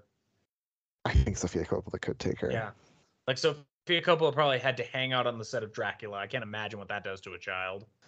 And I think it irrev- ir- ir- er, irrepev- it just it warps you. Yeah, probably. So you saw this this year, you said. What is your mm-hmm. favorite scene in this movie? That's a very good question. I love the opening kill because it's gets real stupid real quick. There's some real Dario Argento shit. I also love there's a, a scene that's kind of way too long where um, Donald Pleasence, who's playing wheelchair bound scientist named McGregor in the Swiss countryside, where he theorizes that the killer is like a necrophile. And it's so strange. And Donald Pleasence is just going fucking crazy in this movie that I think it's it's kind of a blast. Yeah, I agree with that. Also, is- the scene where he gets killed is also fantastic. How does that go down again? Remind me. He is, I think, he's murdered in his home. I forget how the murder exactly goes, but Jennifer shows up at his house after I think stumbling on another murder, and that's how you find that he has been like pushed down the staircase or something like that. That is how it happens, isn't it? Something like that. I could be wrong. This could be misremembering it, but I remember that scene being chilling when I watched it. Yeah, as do I. And that's your favorite scene in Scare. Why should this be on the list? Argento's a master, and you know, it's my list, and I think insects and cool murder is a good enough uh, reason to have any movie on a list. No, fair enough. I'll give you that. What would you pair this with? Inferno. It's another Argento movie. it Actually, on- I almost put it on last night. oh, you're gonna have to watch it regardless because it's great. Um, you know what? Actually, I watched a movie last night called Kingdom of the Spiders. Um, Is that on Criterion? that's- No. no. No, I was at the it was at the horror movie Ah. marathon. I saw it on 35 millimeter, no, not to brag. And it is a great movie about spiders that attack. So Interesting. Well, there you go. And you know, I'm gonna. I think I know what it is, but what would you pair it with your uh, best of the '90s Part One? You baby, you know what it is. It's cat in the brain or cat in brain. Yeah. Yeah, that makes all the sense in the world. Anything else you want to say about Phenomena, aka Creepers? It's good. Don't watch the Creepers cut. I did. It's it makes the movie impossible to follow. Think about that. I I will, and I have, and I am. move on to my number three. And I'm gonna say this, my man. Some movies take several hours, sometimes way too many hours, to get their idea across.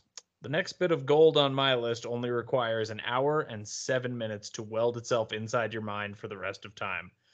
I know at the time, if you look at my Twitter account, my review says 4.5 stars, but this is easily a five, as this is one of the most inventive, original, and altogether kind of horrifying movies that I have ever seen. As this sometimes, if you watch it in the right light or you're watching it at the end of a very long week at midnight just to get it out of the way on like a Wednesday after doing so much overtime, reads like somebody's nightmare. It is the movie that stars Tomorowo Taguchi, Kei Fujiwara, Nobu Kanaoka, and Shinya Tsukamoto as both star, director, and writer. This is, of course, the 1989 movie that we have talked about before, but God, are we going to talk about it again? Because, man, for an hour and seven minutes, this movie packs in so much. This is Tetsuo the Iron Man.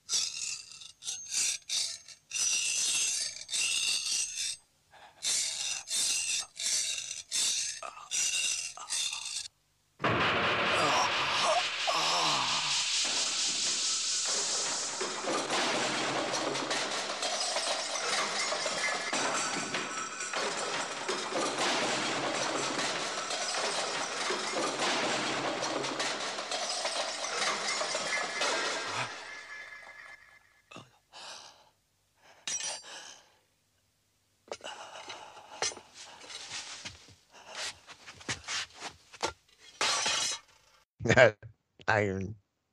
Were you Beavis from Beavis and Butthead? Iron. No, I was doing a, a Triple H. Uh,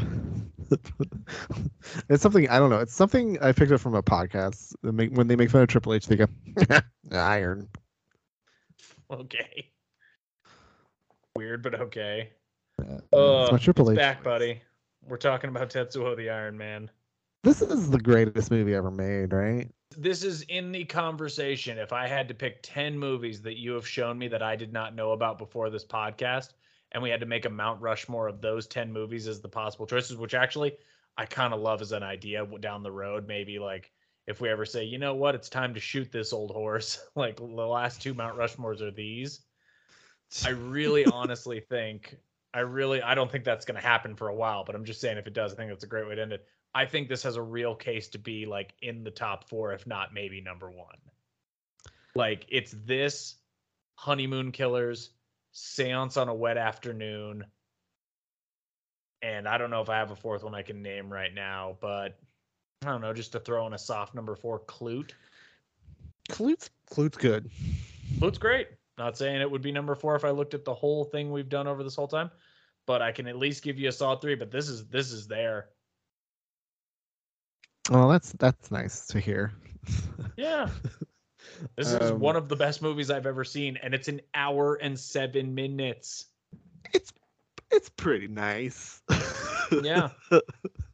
this movie, the perfect type of movie because from the fucking moment it starts, you're either in or you're out. You know what I mean? There is no Like- other option. It hits you, you hit that those like those fucking chords in like the the fucking synthesizers and that like techno stars and you're just like I either can go with this or I can leave. There are no other other ways about it. No, there really, really isn't. And the movie is such a simple premise. There's this man, and there are only really four characters in this movie man, woman, woman with glasses at bus station, and metal fetishist. And we're just going to start with, yeah, I know. And we're just going to start with the first guy, man. He fucking pisses off this metal fetishist who uh, pretty much says, yeah, I'm not only going to turn you into this thing, but I'm going to make your life a living hell. And let me just tell you, man, it is just it feels like somebody's fucking nightmare. The movie's It not does. important what happens. It doesn't matter what happens at the end of this movie. The fact is this movie it feels like a fucking nightmare. in many ways is similar to Beyond Dreams Door in that both you kind of you kind afterwards you're like, am I awake? Is this what awake being awake feels like? am I in the worst dream I've ever had? Top 5. If I ever had that dream, like what would you rather experience? The video from The Ring in real life or this?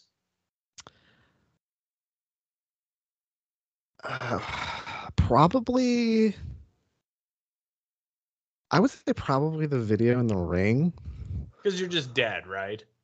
because yeah like you just you kind of die it's like kind of painful or whatever this like you turn it you it's so much pain and also like violence against people around you Okay, I'm going to take it a step further. Would you rather solve the puzzle box in Hellraiser or deal with this?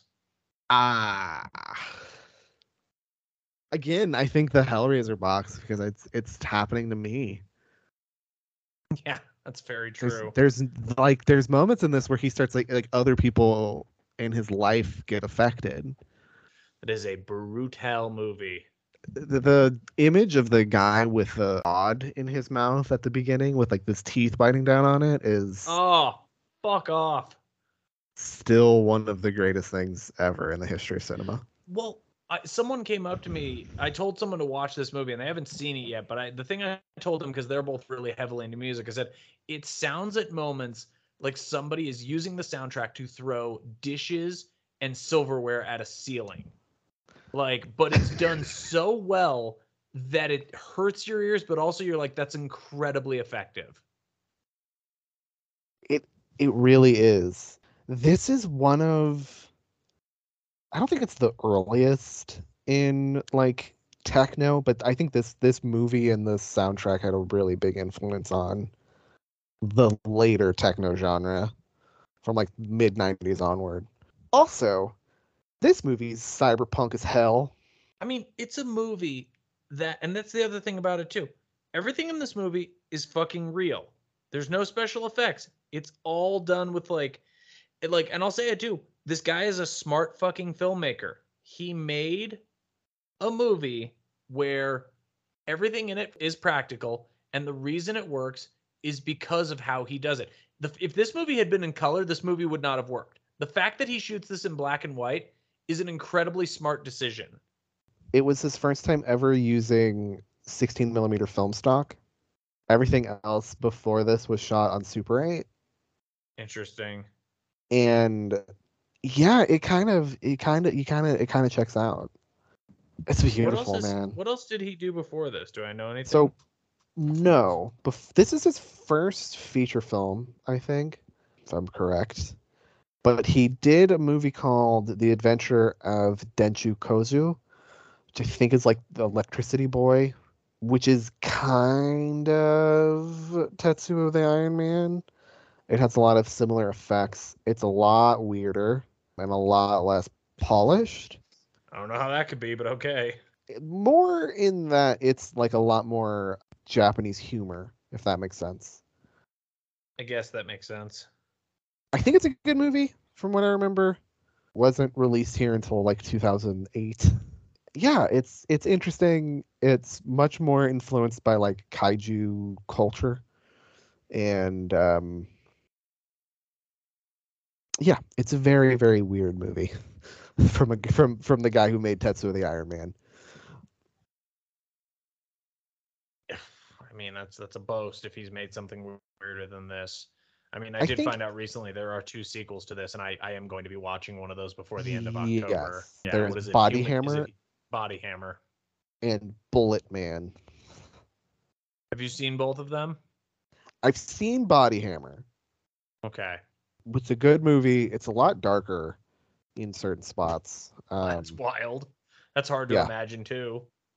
it's much more like imagery based. It's really cool. It's really cool. It it feels more cyberpunk, if that makes sense. It does, which I can understand how they would pull that off. First time you saw it was when I picked it for the show, correct? I mean, if you want to get super technical, I saw this uh 43021. What's your favorite scene and what's your favorite scare? The entire 67 minutes for both of those questions. it's That's- a that's it. relentless. It, it does not stop. It's so good.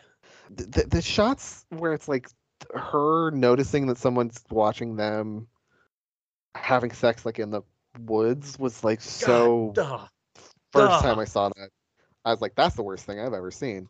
It's a movie that does not let up at any moment. We, we know why it should be on the list. It's great and it's horrifying. What would you pair this with? No, fuck it. It's funny. eXistenZ. Yeah. All right. Yeah. Making fun of me again, but okay. I'm not making fun of you. I'm being serious. I'm being 100% serious. I mean, there are moments in this movie that, and don't get me wrong, it doesn't mean I like eXistenZ anymore, but I really, th- I mean, I mean, let's put it to you honestly. Like, if I ever wanted to trap you in a building and I was gonna like burn that building down and claim insurance money based on you, that's how I get you in there. Yeah. Yeah, if you just walked by a theater and you just saw showing tonight Tetsuo the Iron Man slash eXistenZ, you'd be like, well, I better tell Naomi that her parents have just taken a back seat in whatever we were gonna do tonight. Shut the fuck up. You'd be like, look, babe, I know, I know. But Tetsuo the Iron Man and eXistenZ are playing back to back. What am I supposed to do with that information? The universe wants me to see it. I have seen it in theaters, so You've seen this in theaters? Fuck. yeah. It's honestly like, I hate to be this guy. It might be on the short list to do for next year. Like, I might just pull an hour and seven minute fuck with all those people next year. Godspeed. Like, I don't know how long everyone sticks with it. So I will say last night I knew what the fourth film was going to be before it played. So this film started at like 3:50, almost 4 in the morning. What's or it started at Tetsuo? No, no, no, no. It's the movie that we watched last night. It ah. wasn't Tetsuo. But I did see Tetsuo in theaters. It was a wild time. Not a packed house for it at all. And it was a great movie. Oh, I saw it and fucking it was the first time they did it because the trailer had had wasn't released yet, but they had just gotten in Paul Thomas Anderson's own not his own, but he had a thir- he cut a couple 35 millimeter trailers for Licorice Pizza Mhm. and that played before Tetsuo. I'm now gonna do the two things that's come to mind when I think about those two movies. Climbing up on Strawberry Hill, bam, down, wang, dang. Yeah, it's just like that's the that's all I can just imagine in my head is like you have this kind of uplifting trailer for for Licorice Pizza, and then bam, just Tetsuo right in the mouth. So yeah, I I have seen it in theaters. I haven't seen what was the other movie you're pairing it with? From the '90s, The Blair Witch Project. Oh my god. Uh, Could you imagine? Man, could you imagine that triple feature? What's the third one? Licorice Pizza. The, no, the movie you paired it with already. Oh yeah, eXistenZ. So you go Tetsuo, Exist. No wait, eXistenZ is. Oh, it's the same year. So you, I think you, I think you end on Blair Witch Project. I no, I think you go eXistenZ, Tetsuo, Blair Witch. No, I think you go Etsuo, you go eXistenZ, Blair Witch, Tetsuo. Because then you're fully gone totally mad by the last movie. We're moving on to your number two. My number two is in my on my list, apparently, the greatest American horror movie of the late 80s. It once again stars Clu Gulager, baby. He's up in this. It also stars James Karen, Tom Matthews, and Don Calfa, and a group of teenage punks and their mortician friend. end up getting killed by brain hungry, unkillable zombies. You would be surprised to know that this is a comedy horror film, but it's pr- it's at turns very funny and at turns bleakly prophetic. That is, of course, the film that is written and directed by the great Dan O'Bannon, 1985, The Return of a Living Dead. Now you get some Excelsior over there and lay it in that crate. Make a nice little Betty by for this little lady. Okay. Good work. We want her to be comfortable. Now help me get her in. Grab her legs. Okay. Now you get some of that styrofoam popcorn. Spread it all around. Don't be stingy. Uncle Bert's paying for this. More, Freddie, more. Okay, that's fine. Now spread it around. That's right. You're doing very nice work. Thanks. You're going to be fine in the warehouse Frank? business. Where do you get all these skeletons from? Oh, they come from India. Oh, India? International treaty. All skeletons come from India. No kidding. How come? How the hell do I know how come? The important question is where do they get all the skeletons with perfect teeth? I'm going to ask you a serious question. How many people you know die with a beautiful, perfect set of choppers in their puss, huh? Nobody I can think of. Yeah. No, I think that there's a skeleton farm over in India. Jesus. Come on, kid. Follow your uncle here. Here we go. Don't have to tell you what these are for. Ba ba ba boom. Here we've got the prosthetic devices all around here. Look under there. Eh, wheelchairs. Right. Now, Freddie, Is it great? here's something you don't see very often. You're a privileged person. These are split dogs. Wow. Yep, for veterinarian schools. Oh, we get a lot of orders for split dogs. That's really rad. Yeah. Don't fool around. You're learning. Over here, Freddie's where we keep the fresh cadavers. We sell these to medical schools and for the U.S. Army for ballistic tests.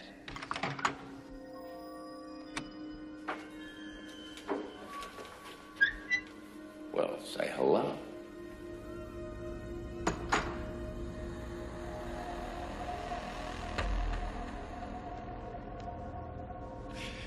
We usually get more inventory than this, but uh, yeah, we're expecting the shipment on Monday. How how many bodies are in here usually? Well, you know, you don't want to be overstocked. And like the restaurant business, you don't want your inventory to lose its freshness. Tell you what I'll do, kid. Teach you how to fill out these shipping forms. Look alive. Well, fuck me. I thought I knew your number one, and I was way off. Not super far off, actually. I think I had these swapped. I think you had them swapped. You were really close. Yeah. I will say at the last minute, this the, which by which I mean this morning when I was writing my list, I did flip number one and number two. No, I, I should have. You know, and honestly, I almost put your number one at number one. I was like, man, there's something that makes me feel like this could be it. But I didn't. I went with the safe choice, and the safe choice burned me, unfortunately. Usually doesn't, but every once in a while. The Return of the Living Dead. I've only got one thing to say about it, and then Yes. I'm going to let you talk about it to your heart's content. Uh oh, Trash is getting naked again. So I have two things to say about the first time I saw this movie. So I actually, when I was very little, I gotta say like seven or eight, my mom was watching a movie where I remember vividly where it's like basically the same beats of Return of the Living Dead, only the one of the major plot points is they go to a hospital. And I remember the hospital scenes like really vividly for some reason. And flash forward to when I'm 12, and we have this thing called the Monster Channel uh, on I think it was like our satellite company's like upper upper upper echelon of feeds. And one day they're playing a movie. It's called Return of the Living Dead. I think it's Night of the Living Dead. So I record it, watch it, and I go bug fuck for this movie. I lose my mind. I force my parents to watch it. I force my friends to watch it. It is probably one of the horror movies that I've seen like the most in my life because I had never heard of it before I, had seen it. It was just like this random horror movie I thought would be funny to make fun of, and it was like full of punks, uh, full of nudity, full of incredible blood, everything you like in a horror movie. and so it made a, a visible imprint. But it's always a movie that I forget is insanely bleak every time I go back to it. Anyway, great movie, 10 out of 10. It's basically the story behind it is that one of the producers, John Russo, was involved in Night of the Living Dead and he was involved in writing Night of the Living Dead. And because the rights to Night of the Living Dead are so weird, the idea of one half got split off to Romero and he got to make like Dawn of the Dead and Day of the Living Dead. But Russo also had rights to the term The Living Dead. So he could also produce a set of movies called The Living Dead. And he wrote a book called Return of the Living Dead and then bought the rights to the book and then used the name of that book for this movie. Very weird set of circumstances, but he technically co owns the rights to The Living Dead along with Romero, but it doesn't matter. They're both dead. So yeah. Eventually he comes to Dan O'Bannon, and Dan O'Bannon makes this movie, and that's why we're here. Return of the Living Dead. Ba da ba ba. Did you see Night of the Living Dead? Turns out that was all true. I like that that's the only thing that connects these two movies together. Yeah. They're like, that's that really happened. No And- bullshit. No bullshit. And guess what? Return of the Living Dead Part 2 is basically the same movie. Yeah. Yeah, it really, really is, but slightly weirder and with slightly less people to root for. Way dumber. Less nudity, way dumber. Less nudity? What are you talking about? Uh, maybe more nudity. I don't know. Both. No, it's more. I don't think one person shows anything in Night of the Living Dead. There is a woman who gets nearly fully naked and is only has like something over her her lady parts downstairs to completely cover her. Oh no, I meant Return of the Living Dead Part 2 is the oh, same movie seen as Return of the Return Living, of Living Dead, Dead. Part Two. I have not seen that. You should. It's it's the same movie as Return of the Living Dead. I don't know. It's more of the same. Interesting. Is trash in it? Don't think so, but there is a suburban girl who cries a lot. Fair. That's fair. What's this about and who's in it? So a lot of people are in it. Clu Gulager is in it. He stabs a uh, a fucking pick into the head of a cadaver. James Karen, who is probably best known as being the casting guy in Mulholland Drive, is in this. He's in a That bunch of is him. stuff. That is him, isn't it? He's in a bunch of stuff. You have Tom Matthews who plays Freddy. You have you have a very famous TV actor who I can't remember the name of right now. You also have Linda, the wonderful Linnea Quigley, who is in Chopping Mall, who plays Trash. Is she in uh, Chopping Mall? I believe so. Yeah, I believe she's in great. Chopping Mall with Barbara Crampton. That's great. Correct? Am I wrong? I mean, I mean, I, I I don't know her her filmography well enough off the top of my head to tell you. she is a scream queen, like one of the great scream queens. I guess she's not in Chopping Mall, um, but she's in Nightmare Sisters. She's in like eight movies from 1988. It's crazy.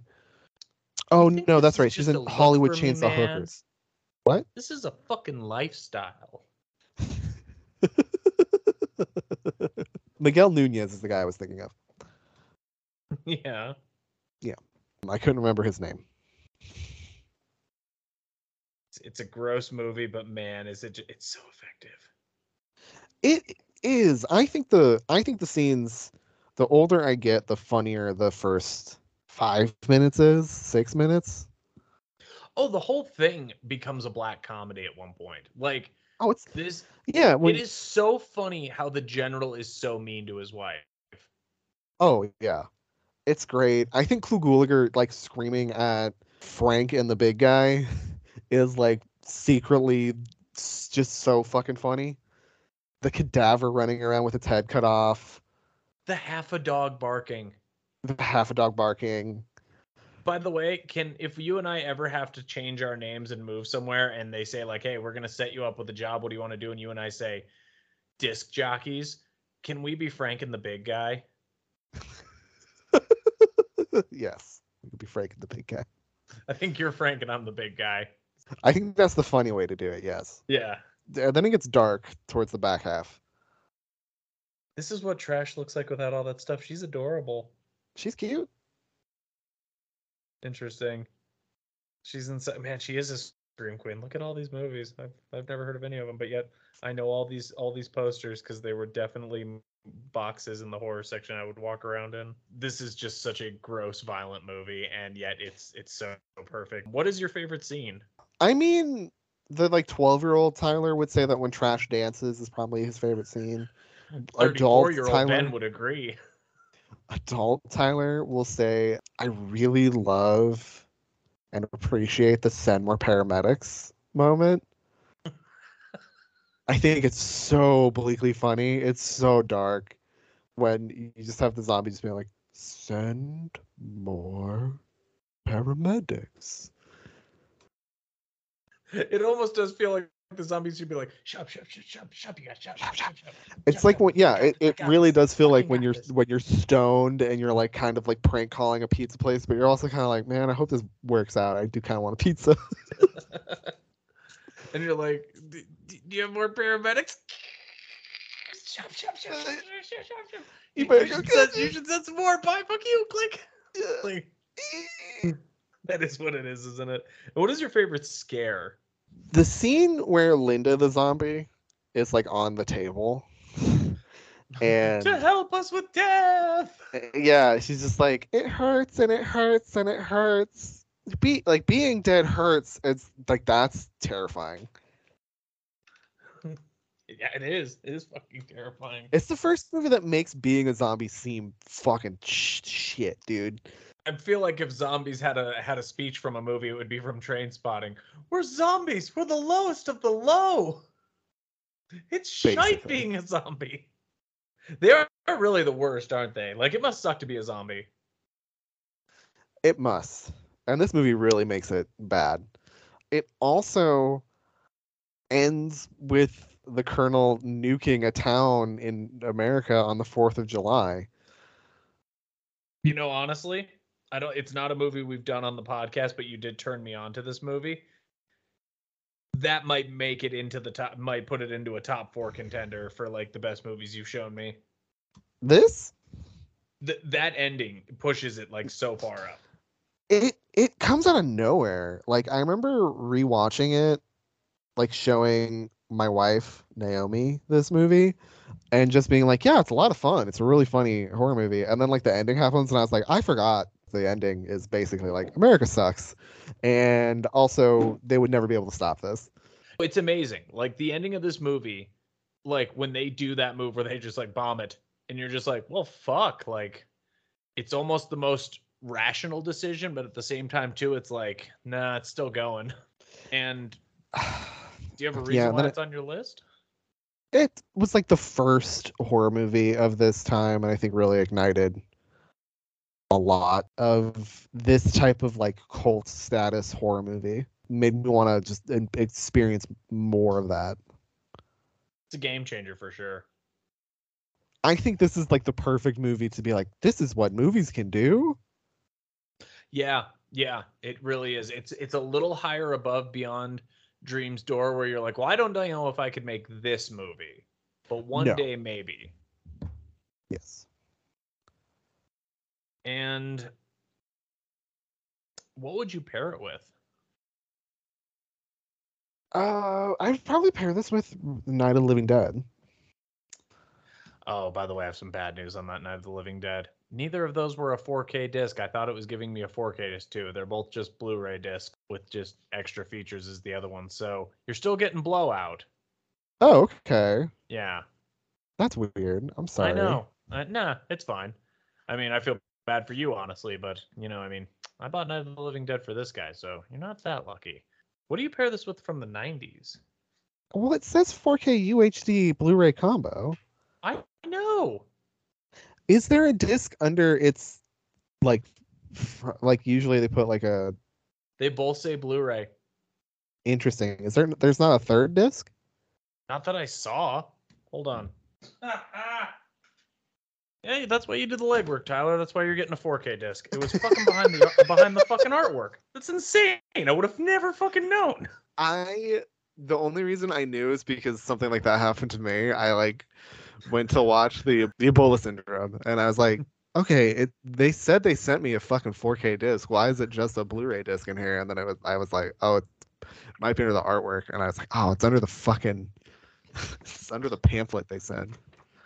And I remember sitting there as I opened up the disc, and everyone else was applauding. And I said, "Are you all have, have amnesia? They just cheated us. They didn't give me the cock a duty 4K disc." That's basically what I was going through. And all this time, there's such personal tragedy, such hell, all for nothing. God damn Yeah, this it! combination Good for disc- you, buddy. Good for you. This combination discs are kind of a bitch. I'm not gonna lie to you. You're getting that fucking. You're getting those two discs sent to you tomorrow. I'm fucking going to the store tomorrow and doing it. Hell yeah, baby. Yeah. So what are you Let's pairing with this from the 90s? Uh, from the 90s, I'm pairing this with uh, From Dusk Till Dawn. That that makes the most sense actually. Yeah. And that means that, that you know what my next one's paired with, baby. Yes, I do, which really actually makes a lot of sense. Uh, but do you know what Um, my number one and number two are paired with? You probably do. It's pretty obvious. I just want to say before we move on that the tagline for this movie is they're back from the grave and they're ready to party. They are, and they are. Cause it's party time. Uh, well, there you go. Return to the Living Dead, number two. You ready for my number two? I think I am. sometimes you set out and you make a movie that changes the genre forever. And I think it can be argued that in 1974, Tobe Hooper did just that by making one of the scariest movies of all time, if not one of the best horror movies of all time. But just a scant 12 years later, he would uh, come back to this very story and he would pick up where it had, it had left off, actually in the same chronology of time, 12 years later. And you get the question of asking, what happens when the uncle of the two kids who were A, murdered and B, driven insane, decides to go after this family of people who were cutting people up and eating them? Well, you get the movie from Tobe Hooper that I would argue is maybe, maybe in the conversation. And let's be honest, there's something in my next spot that argues that it's also in this conversation for best sequel ever. Like this may be the best sequel of all time. I put it up there with T2. I put it up there with several other things because guys, this is 1986's Tobe Hooper's The Texas Chainsaw Massacre Part 2. On the afternoon of August 18th, 1973, five young people in a Volkswagen van ran out of gas on a farm road in South Texas. Four of them were never seen again. The next morning, the one survivor, Sally Hardesty Enright, was picked up on a roadside, blood-caked and screaming murder. Sally said she had broken out of a window in hell. The girl babbled a mad tale. A cannibal family in an isolated farmhouse, chainsawed fingers and bones. Her brother, her friends, hacked up for barbecue. Chairs made of human skeletons. Then she sank into catatonia. Texas lawmen mounted a month long manhunt but could not locate the macabre farmhouse. They could find no killers and no victims, no facts, no crime. Officially, on the records, the Texas Chainsaw Massacre never happened. But during the last 13 years, over and over again, reports of bizarre, grisly chainsaw mass murders have persisted all across the state of Texas. The Texas Chainsaw Massacre has not stopped. It haunts Texas. It seems to have no end. I don't know if you know this, but since we watched the scene with Chop Top, the way we say goodnight to each other now is just going, good night. That dog will hunt. Get that bitch in the face. I know that line simply because I played Tony Hawk's Pro Skater 1. Is that in there? Yeah. Dog Will Hunt is in there. It's in Jerry Was a Race Car Driver by Primus, which is in, they're in that game. Weird. Very Um, weird. and so yeah, so because of that, I I used to think it was just part of the song by Primus until I watched this, and I was like, it was like basically 15 years of my life was a lie. And yeah, so I I could do a pretty good chop top saying That dog will hit while uh, Leatherface is running around chasing someone with a chainsaw. Chop Top, Bill Moseley. I learned a fact about this character this year. Yeah. Do you know who he is supposed to be? No. So, most people think that he is the hitchhiker from the first one. Okay. He is not. Apparently, No. if the script had been more flushed out, according to people who worked on the script and wrote it, the hitchhiker and Leatherface had a brother who was over in Vietnam when those events take place. I knew that he was a Vietnam veteran. And apparently, the thing that he's dancing with the whole time, that body, that is the hitchhiker's body. That's interesting. Yeah. Okay. And this is straight from LM Kit Carson's mouth. I mean, that that's a hell of a name too, I might add. That's the writer of this movie. Who Oh, I know. I know it's a hell of a name. do you know anything about him? No. Fascinating dude. Was friends with Jim McBride, who's a filmmaker. Who's most known for uh, David Holtzman's Diary, which is like this famous movie that's bandied about in, like guerrilla filmmaking circles because it was like the first movie to do like you know no permits just shoot where you have to type filmmaking he also directed the documentary the american dreamer about dennis hopper af- while he was making the last picture and he basically because he knew John, jim mcbride he wrote like not every movie that he that he did but he wrote breathless he wrote paris texas he wrote a bunch of stuff and he also married Karen Black. So, you know, it's a pretty solid life, I'd say. It makes a lot more sense how they got Hopper. Yeah, that's true. She thought Hopper looked a thousand years older than he does in Blue Velvet, and then it shocked her to find out this is the same year. This is his first movie out of rehab, which is why he looks so much older. it's because Which he is is crazy a to tired think they man. would put him on a set with so much cocaine.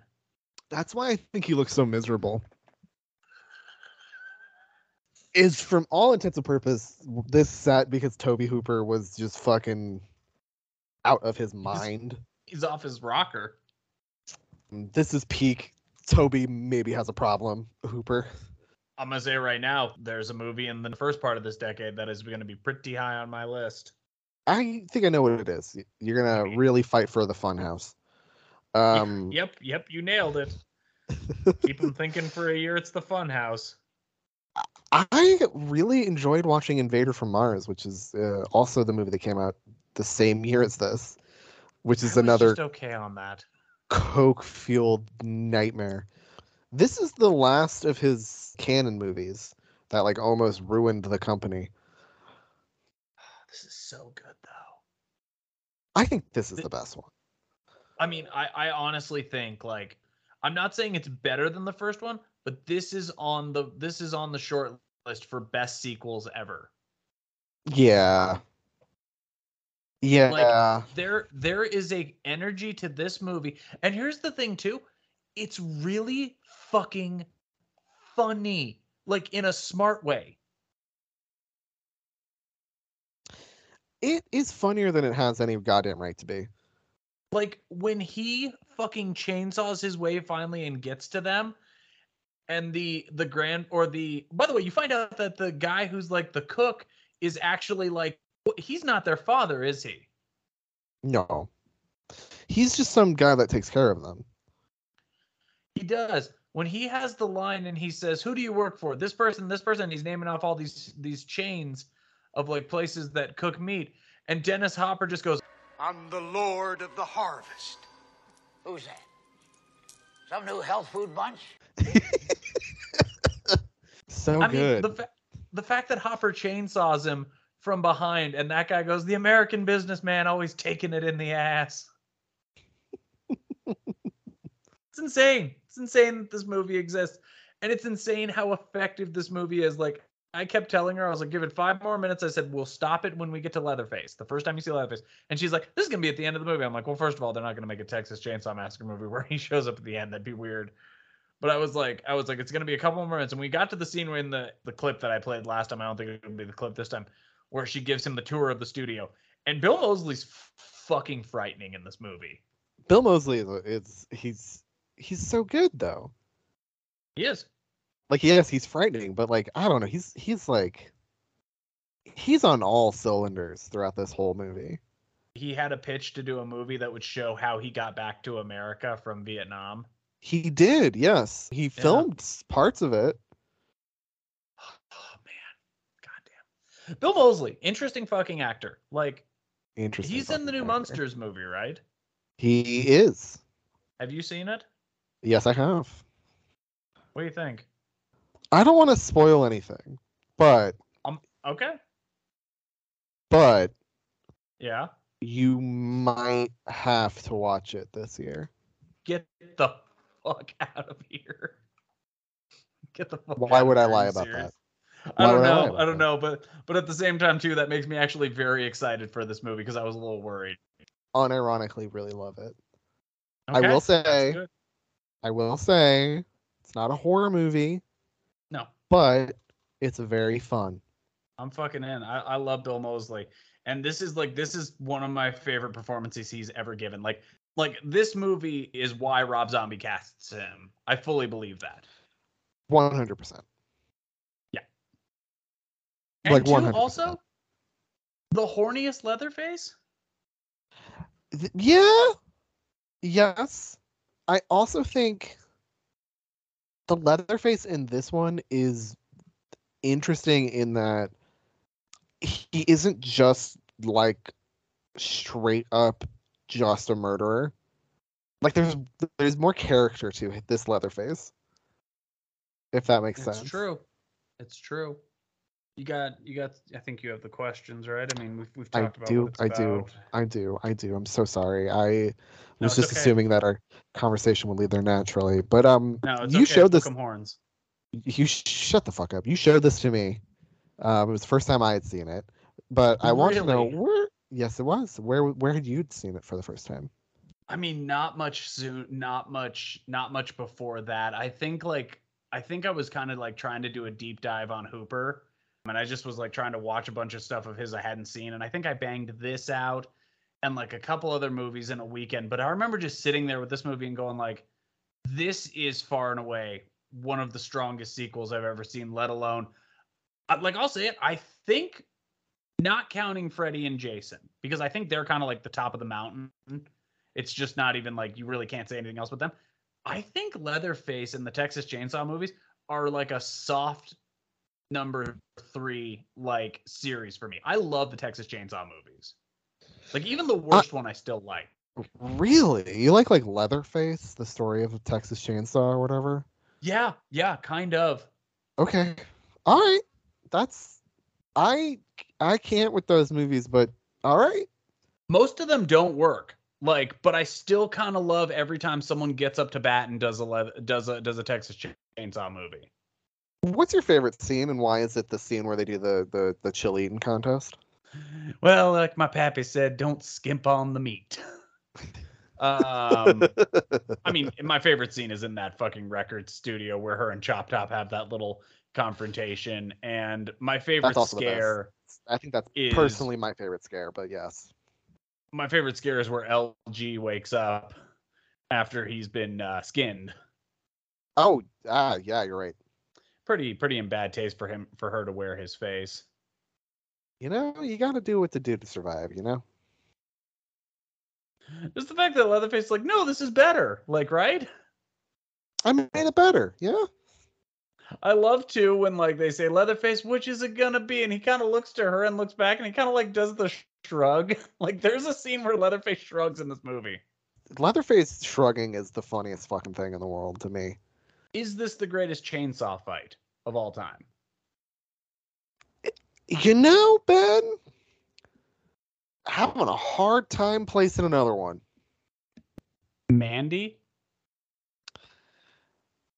It's better than Mandy. Yeah, I agree. Sorry to my fr- sorry to my friends who love Mandy. I can't with No. that fucking movie. I get you. I Yeah, that fine. seems like a movie that would bug you. I think I was. I'm, I need to rewatch it. I was way too high. Way That would not be the way I'd want to watch that movie the first time. Way too fucking stoned. You know, people are gonna come up to you. They're gonna be like, "Why Texas Chainsaw?" Because, like I said, it's one of the best sequels of all time. And it's a movie, too, that literally does pick up 12 years later and does it kind of in a masterful way with that opening crawl and just says it's still happening. It's still going on. The fact that Dennis Hopper's character has been chasing them and it's like you finally get to see the culmination of that.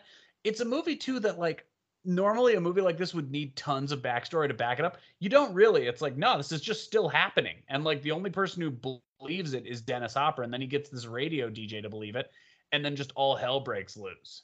Yeah, I love that it kind of subverts the like noir genre. It's a weird fucking movie. It's incredibly bizarre. What would you pair it with? Uh, Texas Chainsaw Massacre 1, I mean, Yeah, all right, okay. What from the '90s would Yeah. you pair it with? I'd pair it with Scream. Yeah, all right. Yeah. I had two of them. Fucking hate that you had two of them. One for each part. It was pretty easy. It's the nicest part about it. And I think it's time for you to go on to your number one, and then you can uh you can vanish out of here. My number one uh, is translated to traceless or without a trace, and it is a thriller from 1988, directed by George Sluizer, adapted from a novella called The Golden Egg by Tim Krabbe. I don't know if that's how you actually say it. It was actually remade in English, but don't watch that one.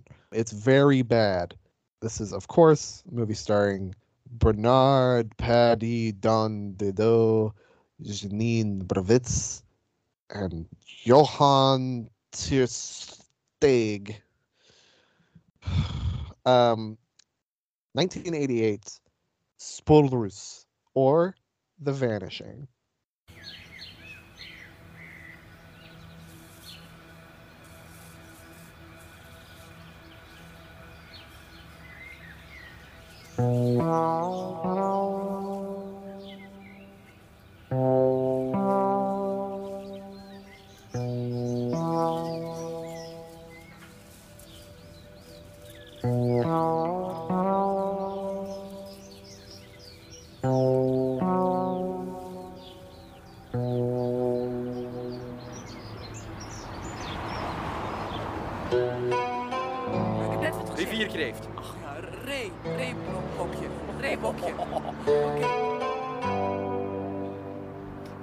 Doe maar dieren met een K. Kraai, Krokodil. kangoeroe, Eh, kakkerlak. Kom. eh, kekkerdok, Kakkiebol. kosterdik. Ik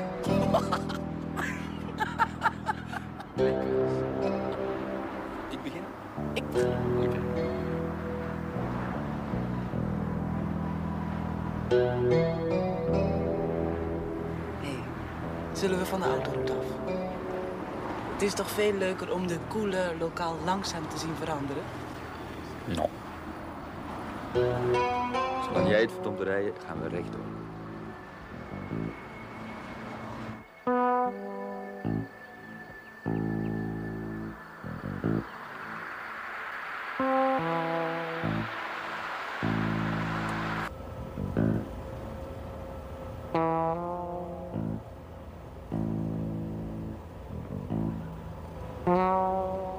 Wat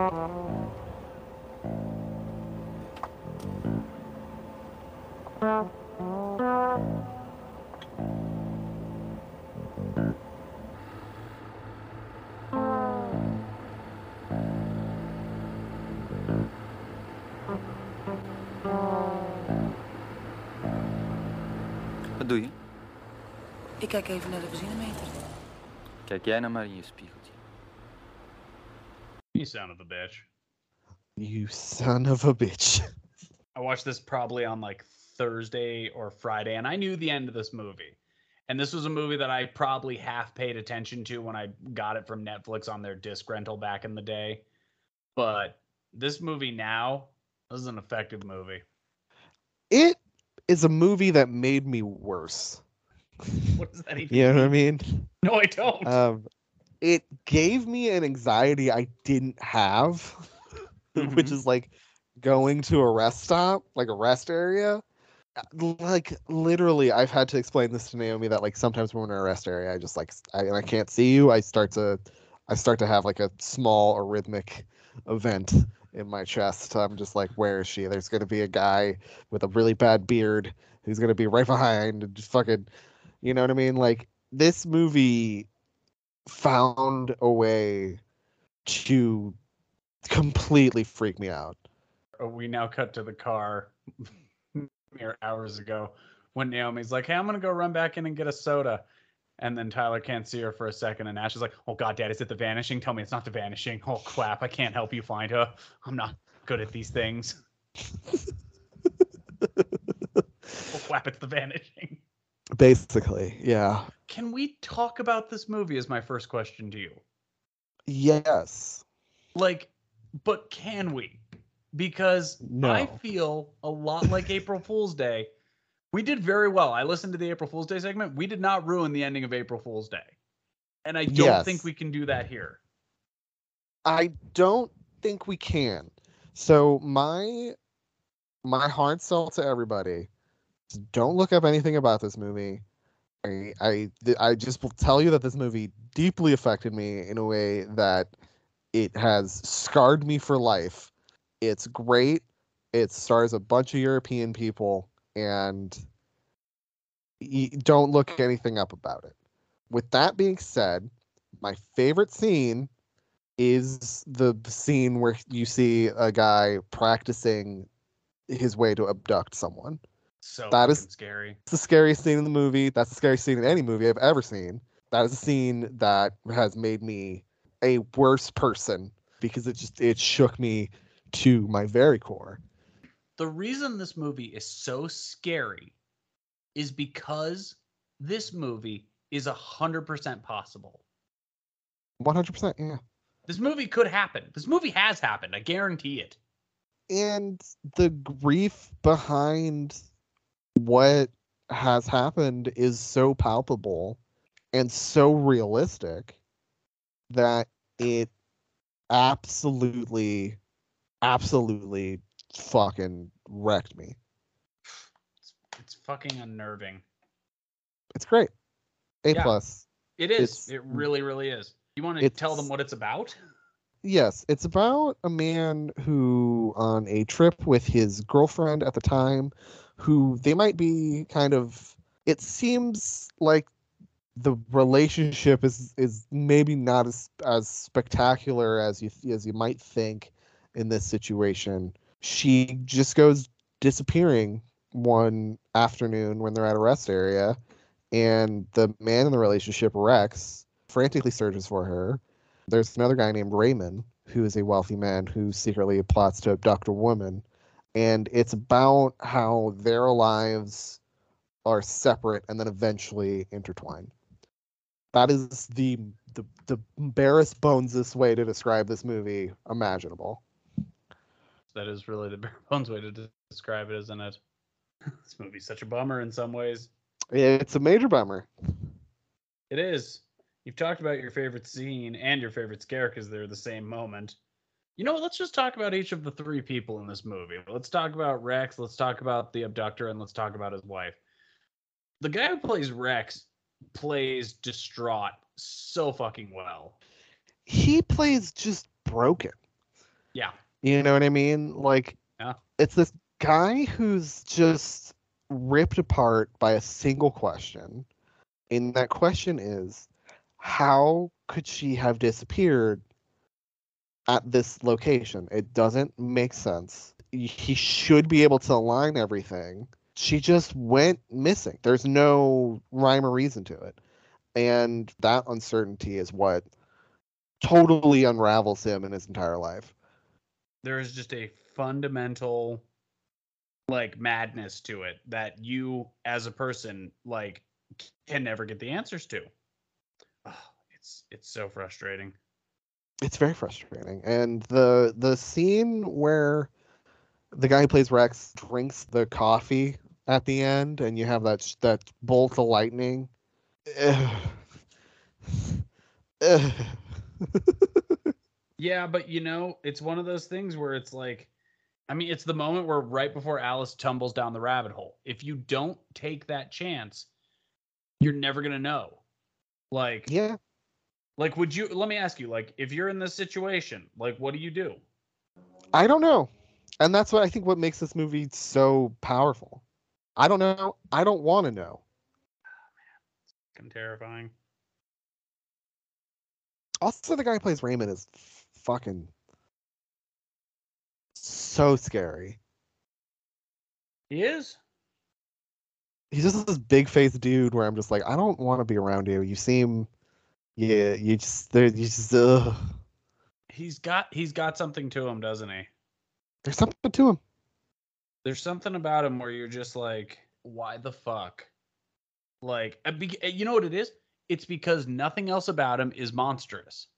No, he's just, he just seems like a normal dude with a really bad, some really bad facial hair. I like his hair, his facial hair. I'm not gonna lie to you. It works for his face. Yes, it does. I mean, and that's the thing too is like he's when he is villainous, he's fucking terrifying. This was a great watch before work. I don't think we talked about where I first watched it, but it was prior to the Criterion Channel being a thing when it was part of Filmstruck. It there used to be a couple of the older spines uh, were on Hulu, and I was like, "All right, gotta watch something before work," and was just like, "Let's turn on The Vanishing," and yeah, don't think I made it back from that all the way. it got you looking. Caught me looking. That's fair. That's fair. I mean, why should it be on your list? It's fucking terrifying. It is. It's really fucking scary. And what would you pair it with? All time, probably don't look now. Ah, There's an idea.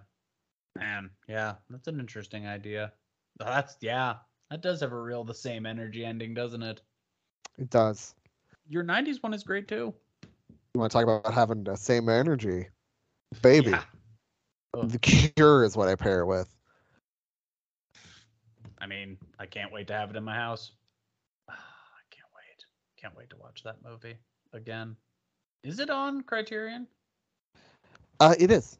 Okay, I might just sit down and watch it. But I do. Oh, wait. no, I know. Cure? Watch it. Yes. Yeah. Yes, it is. Okay, I no, you'll get the no, wanna disc soon. Don't Oh, worry. Oh, I know. I'm not worried about that. There's an order that'll be made. There's two orders that are gonna made on my credit card tonight.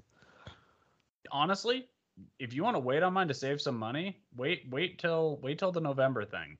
But then I yeah okay maybe I'm cool with because it. then I could I'm I could cool ship with it. I could ship it. Yeah. Oh, let's see. Cure fucking whips. You know what? Actually, fuck. I didn't say it. Cure would be on that on that four. Cure would probably be number four, if not number three. Cure's Cure's real good. Yeah.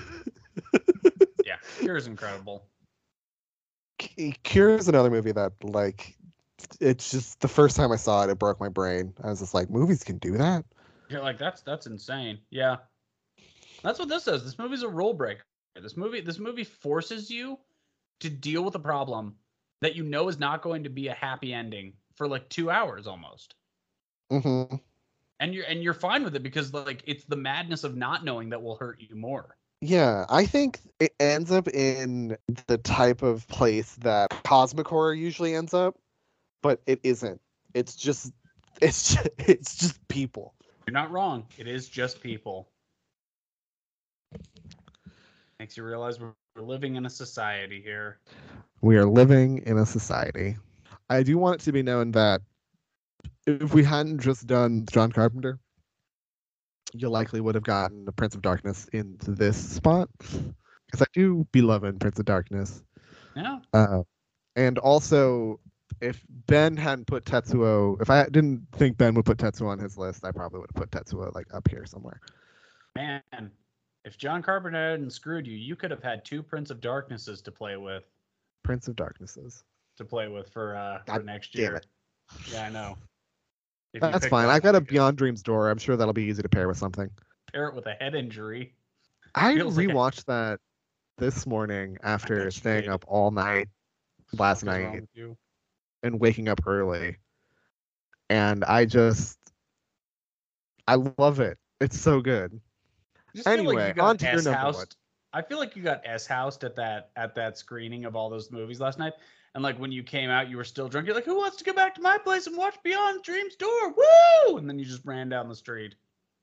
I think it's I think it's really good. I'm glad you like it. I just like I appreciate what it's trying to do. I just don't think it does it. Next time I sh- I really I think this is I oh boy. There's a movie next year that you're going to fucking hate. And I cannot wait. I cannot wait. Hooray!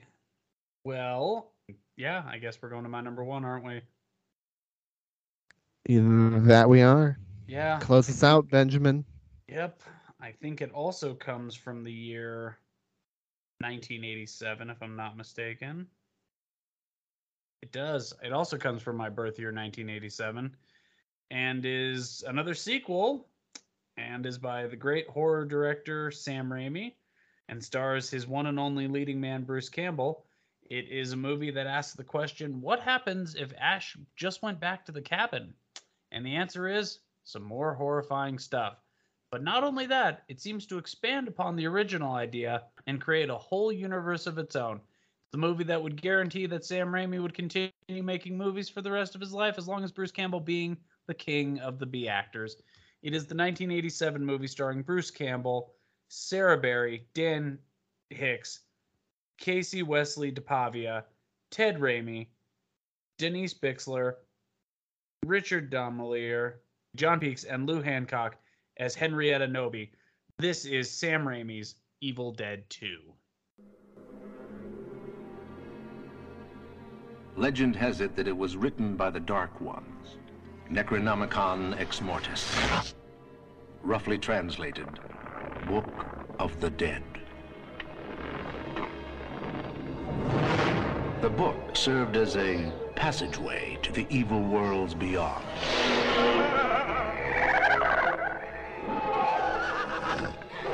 It was written long ago when the seas ran red with blood. It was this blood that was used to ink the book.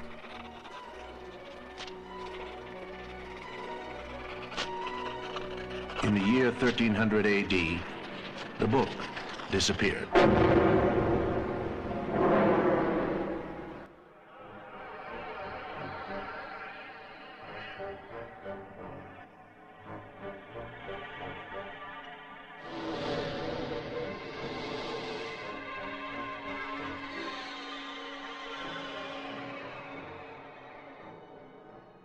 Told you a story about Evil Dead 2? I don't know if you have. I think this is the most famous story that I have. I think I've told everybody because inevitably it gets at because I'm such a huge horror movie person. I always get asked like, "Wait, why do you like horror movies so much?" And I have a story where my parents they went out and bought a DVD of this. The I was like three, um, and it was when DVDs they just bought a DVD player in like 1990. Oh, it might have been later. I think 98 or it could have been a VHS, but I'm pretty sure it was 98. And they had like just gotten a DVD player, like a really early, old, expensive one. Does that sound about right, Ben? Yeah, it sounds right. Might have been too early for that. So it might have been a VHS tape. But either way, they came home with Evil Dead 2. And I was three years old, and they turned Evil Dead 2 on, and I had nightmares for a goddamn week after watching Evil Dead 2. I was too young to see it. I saw the moose head in my dreams, and it scared the shit out of me. And also, the ending didn't make any sense. He gets travel. He gets teleported through time.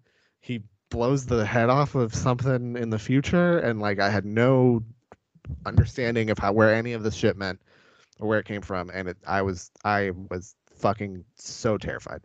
Um, I saw it again in my early adolescence and then again in my early 20s.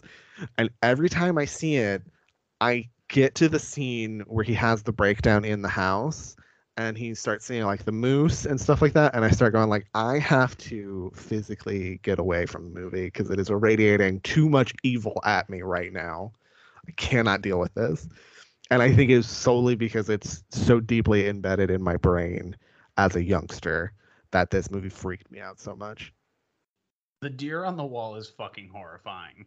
It's a movie too where like it's so funny at moments, but then it just has the ability to do like 45 seconds to a minute and a half of just angry loud terror that you're just like I don't like this. Like please stop doing that.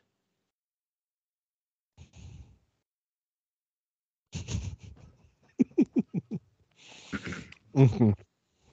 I mean, I'll say it. One of the funniest jokes of all time in movies is where Ash cuts his hand off that has become possessed and has it stuck to the floor with a nail through it.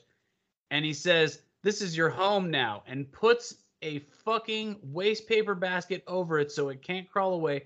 And then grabs a bunch of books and sets it on top, and the book on top is a farewell to arms. If you don't think that is funny, the door is right over there. You can get the fuck out. This is one of the greatest movies ever made.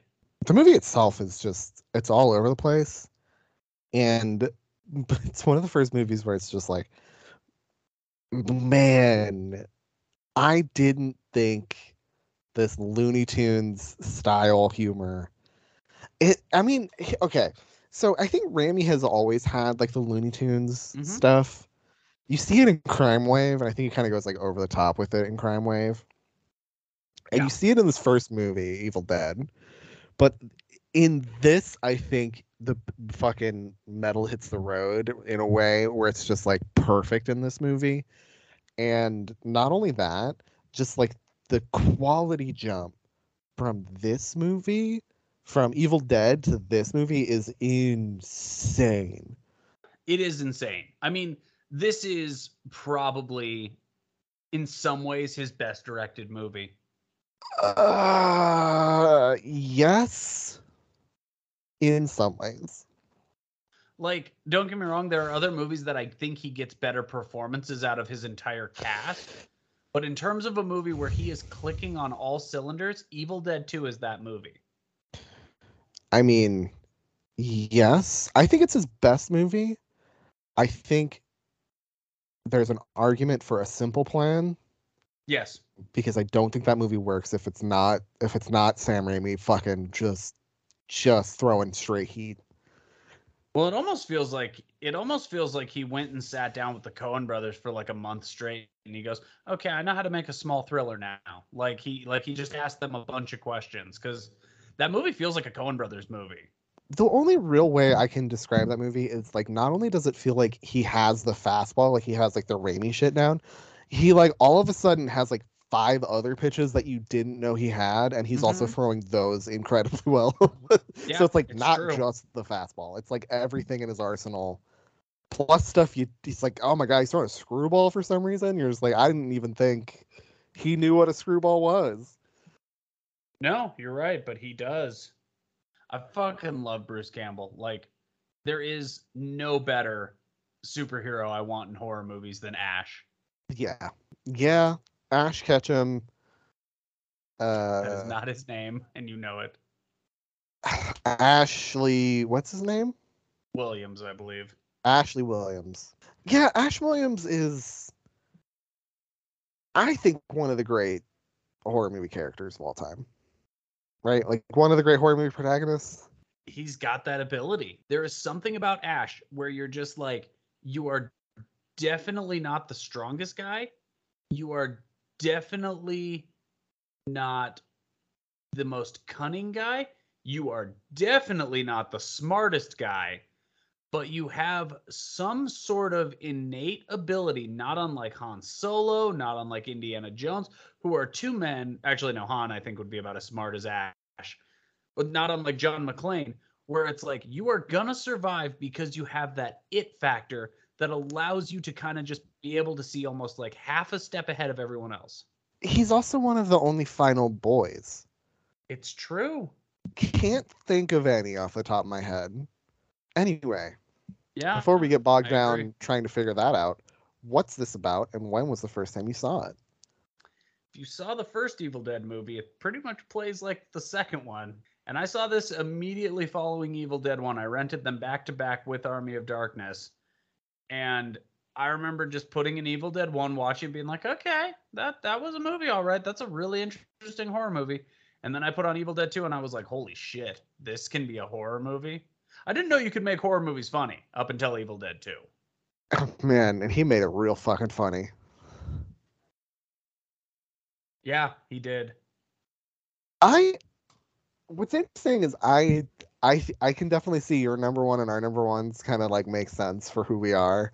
Where like yours Yeah. are like horror comedies at the top of your list, and mine is like is like the movie that like when I'm in a supermarket and I can't find my my my wife, my palms start to sweat. Oh, it's so true. It's very us. Um, Did you say when the first time you saw it was? I, I mean, I don't remember the year, but it's it's definitely it's definitely was like probably in like the early 2000s. That makes sense. I would im- I would imagine it was probably after Bravo. Yeah, definitely. Feel like a lot of people in our generation became big although horror movie heads maybe because not because although Maybe. maybe. not because Raimi was a guy who transferred over to stuff I also liked, like the Spider-Man movies. So I may have seeked out a lot of his other work because of those. I do remember becoming more enamored with the Evil Dead movies after seeing Spider Man. Yeah. Because my parents were like, you know, this guy made like the best horror movies ever made, right? And you're like, shut up, mom and dad. I'm gonna go listen to The Cure. I wouldn't listen to The Cure until I was well into high school, Ben. What's your shut favorite up, mom and dad. I'm gonna go listen to Raffi. Uh, Shut up, mom and dad. I'm gonna go listen. It was more like, shut up, mom and dad. I'm gonna listen to Creed. Anyway, what's your favorite scene? What's your favorite scare? I think my favorite scene is honestly starts from when Ash grabs himself in the mirror to pretty much when they throw Ash down the steps of the cellar and then you hear Once in my fruit cellar. Ah! Someone with a fresh soul. and you're just like fuck. And favorite scare, I mean honestly like when they hard cut to the professor's daughter's boyfriend or whatever and he's become a demon, that's genuinely terrifying. So the two that I pick off the top of my head is uh, headless corpse running around with a chainsaw. That's a funny gag. That's so Um, good. makes me laugh every time I see it because it's just like that's stupid. That I love that. And scariest thing is that fucking moose. Fuck you. It's yeah, just that just because of the way it laughs. I hate it. Everything in that room's fucking terrifying when it's laughing. It's the worst, man. I can't watch Yeah. that scene. I literally, legitimately can't watch that scene. But I mean, we all know why this is on the list, right? I mean, yeah, it's it might be the greatest. It might be one of the greatest horror movies of all time, and it's definitely one of the greatest horror movies of. Even if even if this were just the 80s overall, if we just did the 80s, not part one or part two, it would be in my top five, if not my number one still. Same. Yeah. Because again, this was gonna be my probably not my number one, but definitely like top three. Oh, for sure. Because this movie's great. This movie fucking rules. And I have two questions. Yes. You fucking piece of shit. Don't send me that. Tell them why. I- Tell them why. You sent me the moose, you fuck. I think it's a deer. Deer, moose, whatever. It's undead, and I don't like it. I don't like it. What movies would you pair this with? Well, if I could pair it with any movie, I'd pair it with Evil Dead. And if I could pair it with a movie from the 90s, I'd pair it with Army of Darkness. You bitch. I know, right? That's it. That's all I have for questions. I mean, that's Um, that's all we got to say. anything else you want to talk about this movie? It's it's great. The voices, I'm- everything about it's great. Yeah, I mean, I'll say I love the body count they raise up by bringing Bobby, Joe, and Jake with them.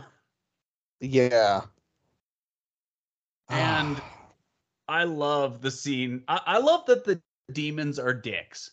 I think the line "We are the things that were and shall be again" is such a fucking nut flex from a demon to be like, "Oh, we were gone, but we back now, motherfuckers. You people read this book and you are fucked." Like, hope none of you got a chainsaw and a shotgun. That's pretty much our only uh, our only uh, medicine to be sent back to hell. And Ash is like, I have both of those things. When he says groovy the first time too, you're just like, this fucking whips. Like, not one part of this movie doesn't work. Every iteration of the Evil Dead is pretty cool. Yeah, I agree. Like none of them I'm like one. none of the Evil Dead movies I'm I'm like you shouldn't watch that. No, they all work. And you can show them to anybody. Maybe not the first one. Maybe you show the first one to people who are at least 15. They didn't show me the first one when I was too young for it, but they did show it to me when I was maybe too young. I was like 11 when they showed it to me. I don't know how young too young is for it. I guess that takes us out of it, huh? Do you want to read your uh your 10 to 1? Yes, my 10 to 1, I never put them all in order. I- hold on, hold the phone. I know how to do this. Okay, here we go. My 10 to 1. The Church, Lady Terminator, Evil Dead Trap, Society, and Demons. And on the back half, we have The Hidden, Beyond Dreams Door, Phenomena, Turn of Living Dead, and Vanishing. And my number 10 to 1 are at number 10 The Stuff, The Hitcher, Tie Me Up, Tie Me Down, Henry Portrait of a Serial Killer, April Fool's Day, and 5 to 1 Fatal Attraction, The Fly, Tetsuo the Iron Man, The Texas Chainsaw Massacre Part 2, and Evil Dead 2. I am so excited to do the 80s list. I can't wait to have movies like Beyond Good and Evil, or Beyond Evil and Demonoid on my list and force you to watch them. What's a movie from the early 80s that I am excited for you to watch? Oh, baby. Amityville 2 The Possession. Here we go. You know, I just heard someone talk about that movie on a podcast. Were they saying good things about it? They were actually. They say it plays like an Italian style horror movie. Fucking, I feel like people are finally coming around on that goddamn movie. I've been harping about how good that movie is for six fucking years. Like, actually, secretly, it's the best Amityville movie.